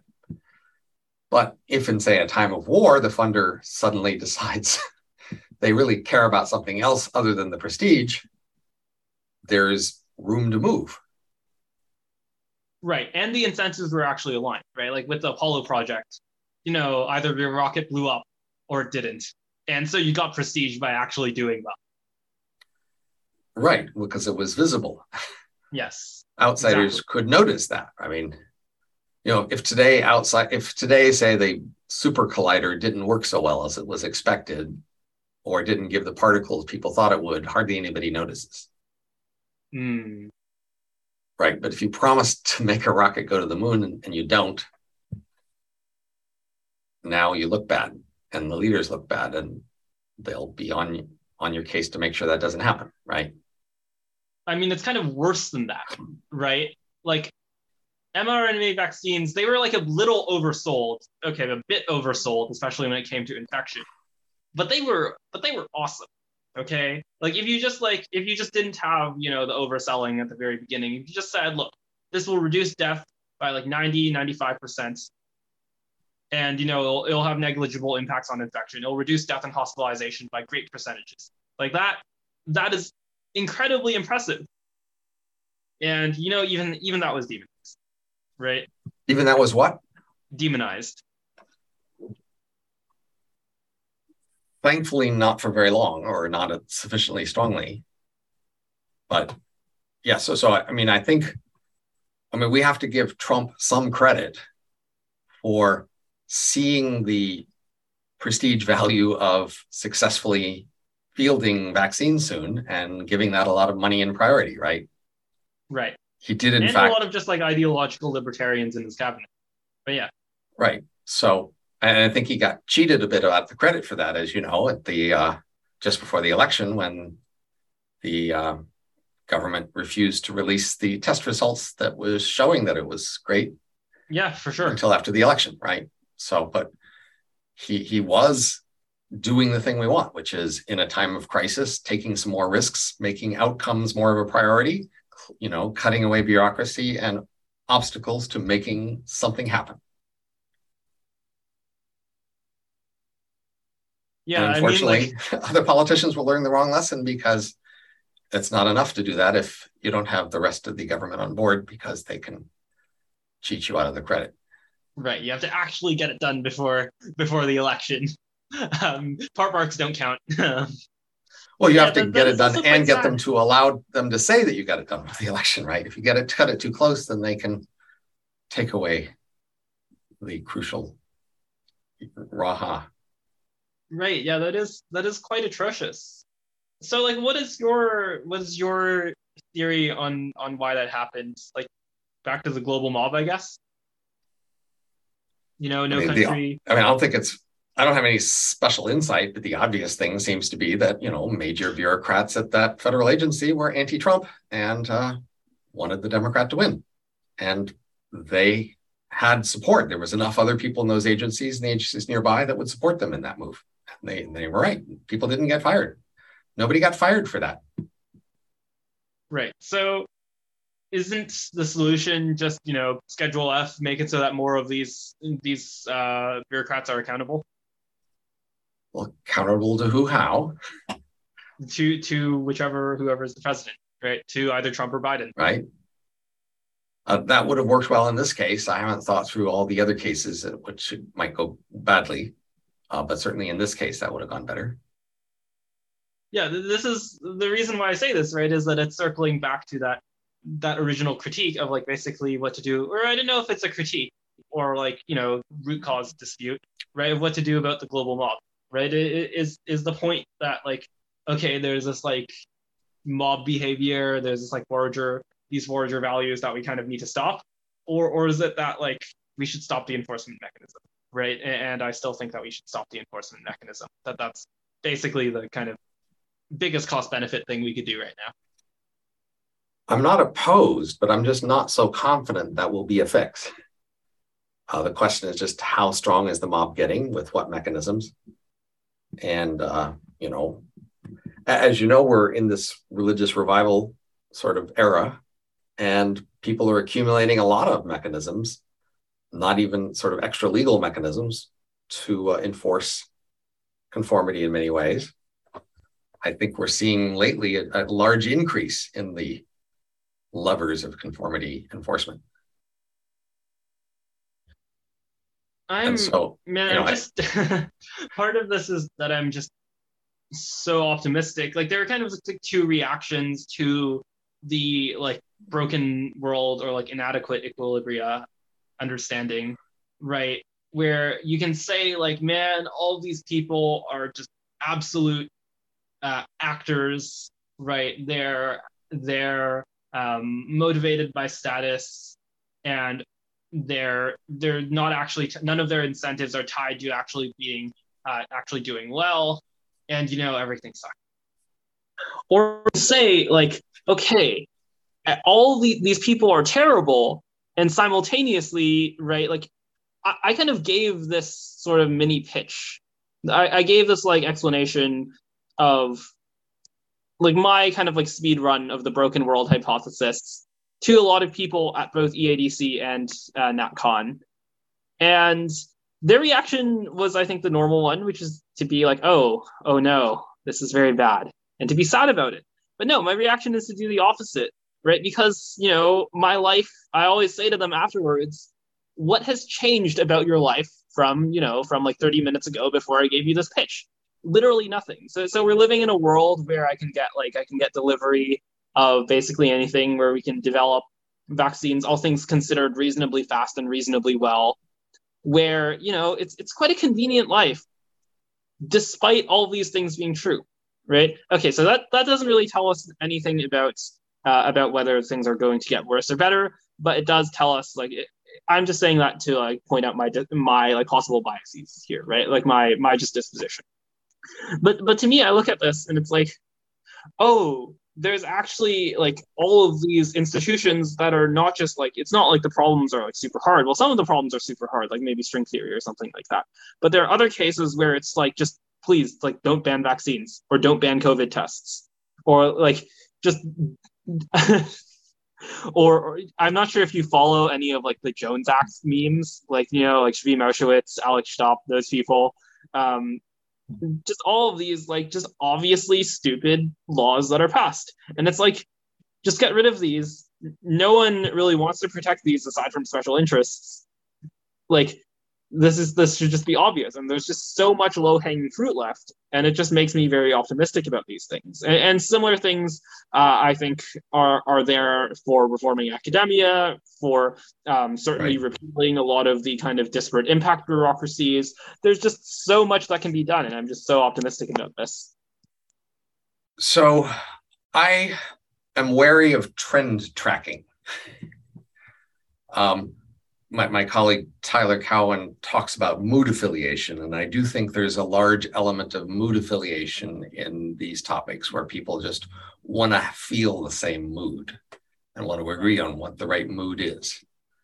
Um, and that's related to trends in the sense that people want to identify the recent trends and have a mood regarding each trend. Um, but quite often, trend tracking isn't very actionable. that is, if the trend were up versus down, you'd still want to do roughly the same things.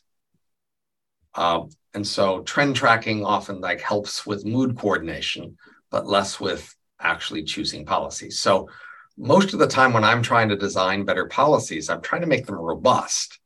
And I especially want them to be robust with respect to whether things are getting better or worse. That's a pretty small detail, and you don't want your system to depend on that. And so I'm mostly trying to go into each area, say academia or tax career agents or whatever it is, and say, what's the fundamental problem here? What are the key solutions and what would they look like and how could we make them robust? And once I have a solution I think is promising and robust, well, I don't care much about trends because my solution doesn't depend on the trends. It depends on convincing people that this is just a better way to do things, regardless of the trends. And um, you want robust solutions that don't depend on details. You want to know that regardless of details, they would still be the better thing to do. And so this puts me at odds with a lot of public conversation, which is about trend tracking and coordination on moods about trends. Um, I'm not sure why I need a mood about the trends. I want to figure out what's better and let's do it. Wait, I don't understand why any of this is a critique of my arguments at all like what what changes with regards to trends about like repealing disparate impact laws? Or like i mean i'm happy to sort of look at those laws and say yeah let's repeal them. I don't need to know whether that's the cause of recent trends or whether the trend is going forward or against it or whether the overall trends are good or bad. To say sure i'm happy to support that. Wait but those trends are evidence of like the empirical impact of those laws right? If you impact if you if you put a law in place and then it causes and then bad things happen afterwards in, in the area which that law governs then y- that's some kind of signal right? Right and that's the game i don't maybe, like it, it's impure maybe like it doesn't matter like the recentness of that trend right? Maybe if you collected that data like 50 years ago then that that's still or like 200 years ago that still retains some kind of truth there right? But when i talk about like when i talk about okay here's this longitudinal pattern and here is like this this negative effect that's happening right? It's, it's basically as evidence for like the optimum right? It's a, a, as evidence that repealing these laws is a good and significant thing to do. It, it's but, not like you know but it's weak evidence. going bad we are feeling bad so we need to reverse them. I feel much more comfortable with just much stronger evidence I have by just analyzing these things on first principles.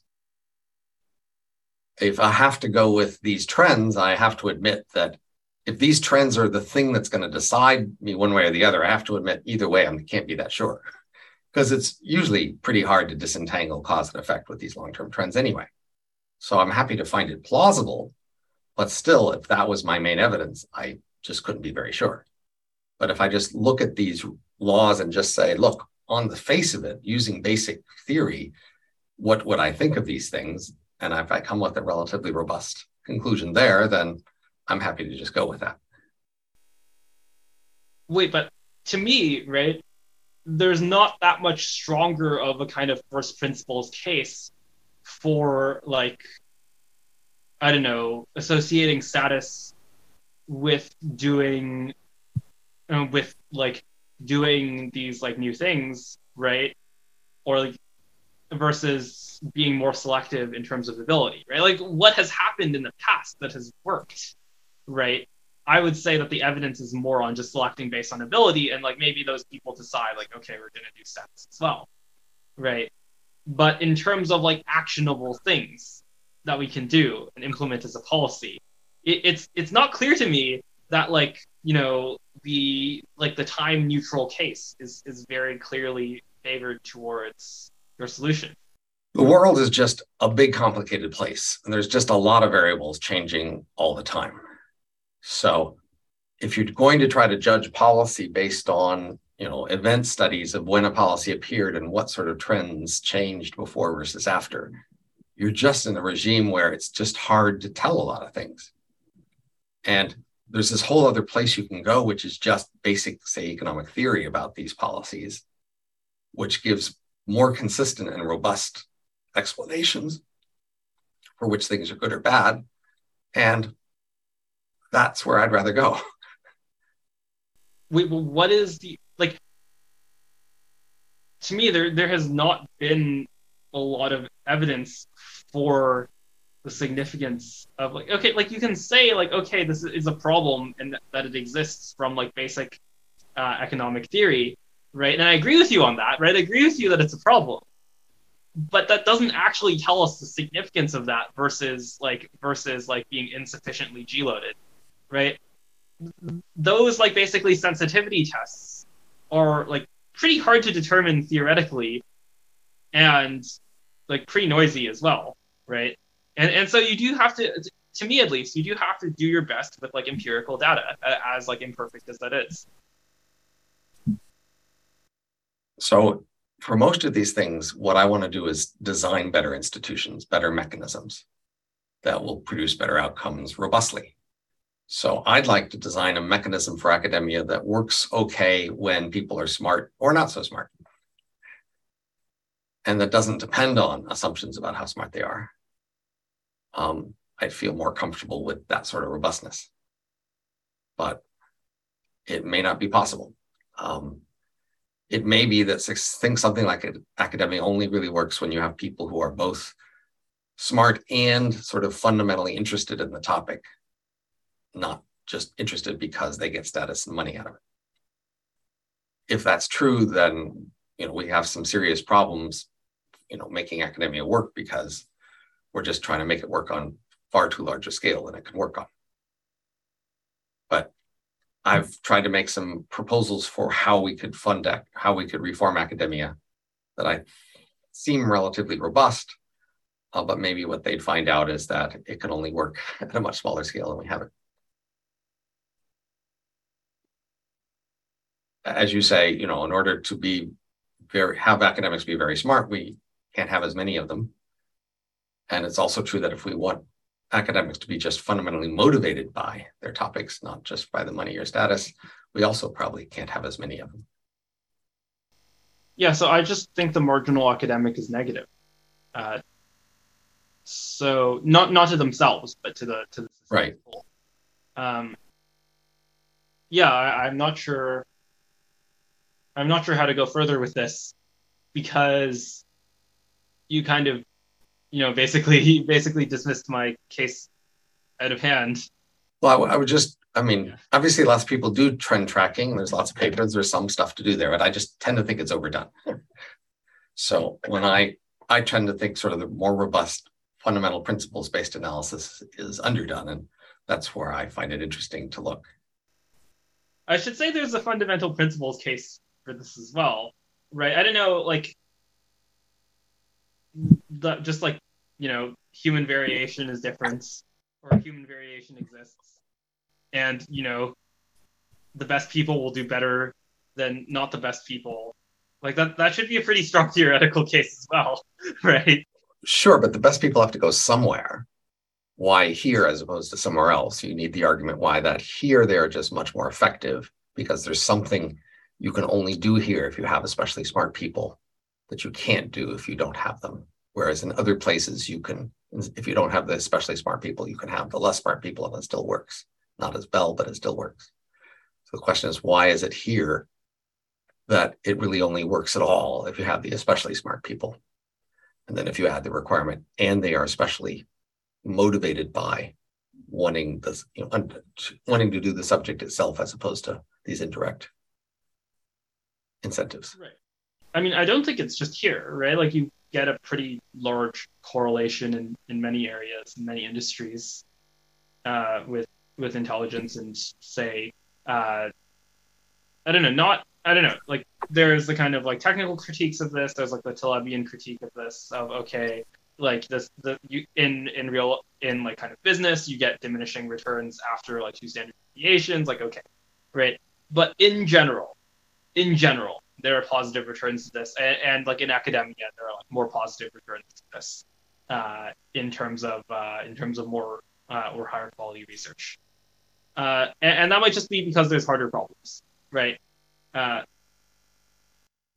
Right. But we have these smart people. Where should they go? It's isolated, right? It, it's quite far from like an isolated factor. Like academia might be like more intense in the disparity, but it's not unique in the disparity at all. no, but I mean, the question is, should we be pushing the smartest people into academia or should they go somewhere else? Maybe there's another place where their values are even more, you know, valuably used. I mean, I'm looking at it from a different level of analysis, which is just like, okay, there are people, set of people in academia, or like there's like an upper bound, or sorry, there's like a lower bound we can set for the people in academia, right? And the question is where to set that lower bound. Like the people, like the smart people in academia, they're already in academia, right? I mean, like we can we can probably go at the margins and like convince them not to be in academia. But another thing that we could do is just to optimize uh, the system for the people who are already in it and and and my assertion is that you can do that by just like raising the standards and taking like the bottom 50% out. So, for an awful lot of social science, a key question comes down to what are the actual levers of change? Right. And a lot of disagreements come because people pick a lever and they assume they can move that lever. And then other people make different assumptions about what the levers are. What can be changed? So you might be thinking of the lever. Well, let's pick the lever of the minimum IQ for academics. And I might go, I don't see that lever. I don't see where you would set that line. I don't see anybody willing to let you set that line or open to letting you set that line. I just, that doesn't look like a lever to me. Wait, what? But this is like explicit government policy. This is like this is literally like I mean, uh, maybe you're just not familiar with this, but this is like a regime that was directly enforced through disparate impact laws that basically uh, strip the ability of universities to uh, to discriminate effectively based on intelligence. I'm happy to support reversing a law that prevents such discrimination. I'm just not so sure how big an effect that will have, but I'm happy to support that. I'm happy to let people discriminate on the basis of intelligence. Yes. And I th- and my colleague Bryan Caplan has argued that in fact most companies are allowed to discriminate that way. Somehow they've told themselves they're not, but in fact they are. Um, Right. There, uh, in companies, it's a little bit uh, different. I, would once again defer to Hanania on this. I should have him on again.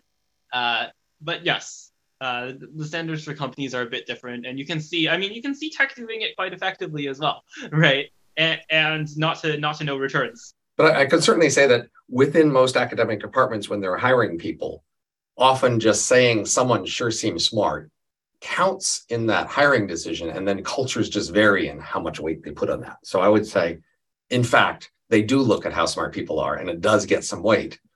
and they aren't prevented from weighing The it. question is how effective is that, right? This is kind of like the the Tetlock point of like how effective is that versus just doing a test. And I think I actually saw a paper very recently uh, where um, statistical aggregators are much more effective at predicting various metrics of uh, of Sure. I mean, but they are usually allowed to post their SAT scores, and the SAT score is an actual substantial substitute for an IQ test. So, Yes, I agree. Uh, we should have more SATs. We should have more SAT tests.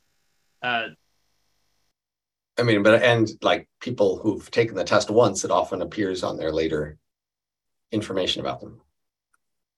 Yeah, for sure. Like I, I- don't want to pretend this is like zero, zero or one, right? It's not Right. like there's there's none of this being done. It's just to a Right.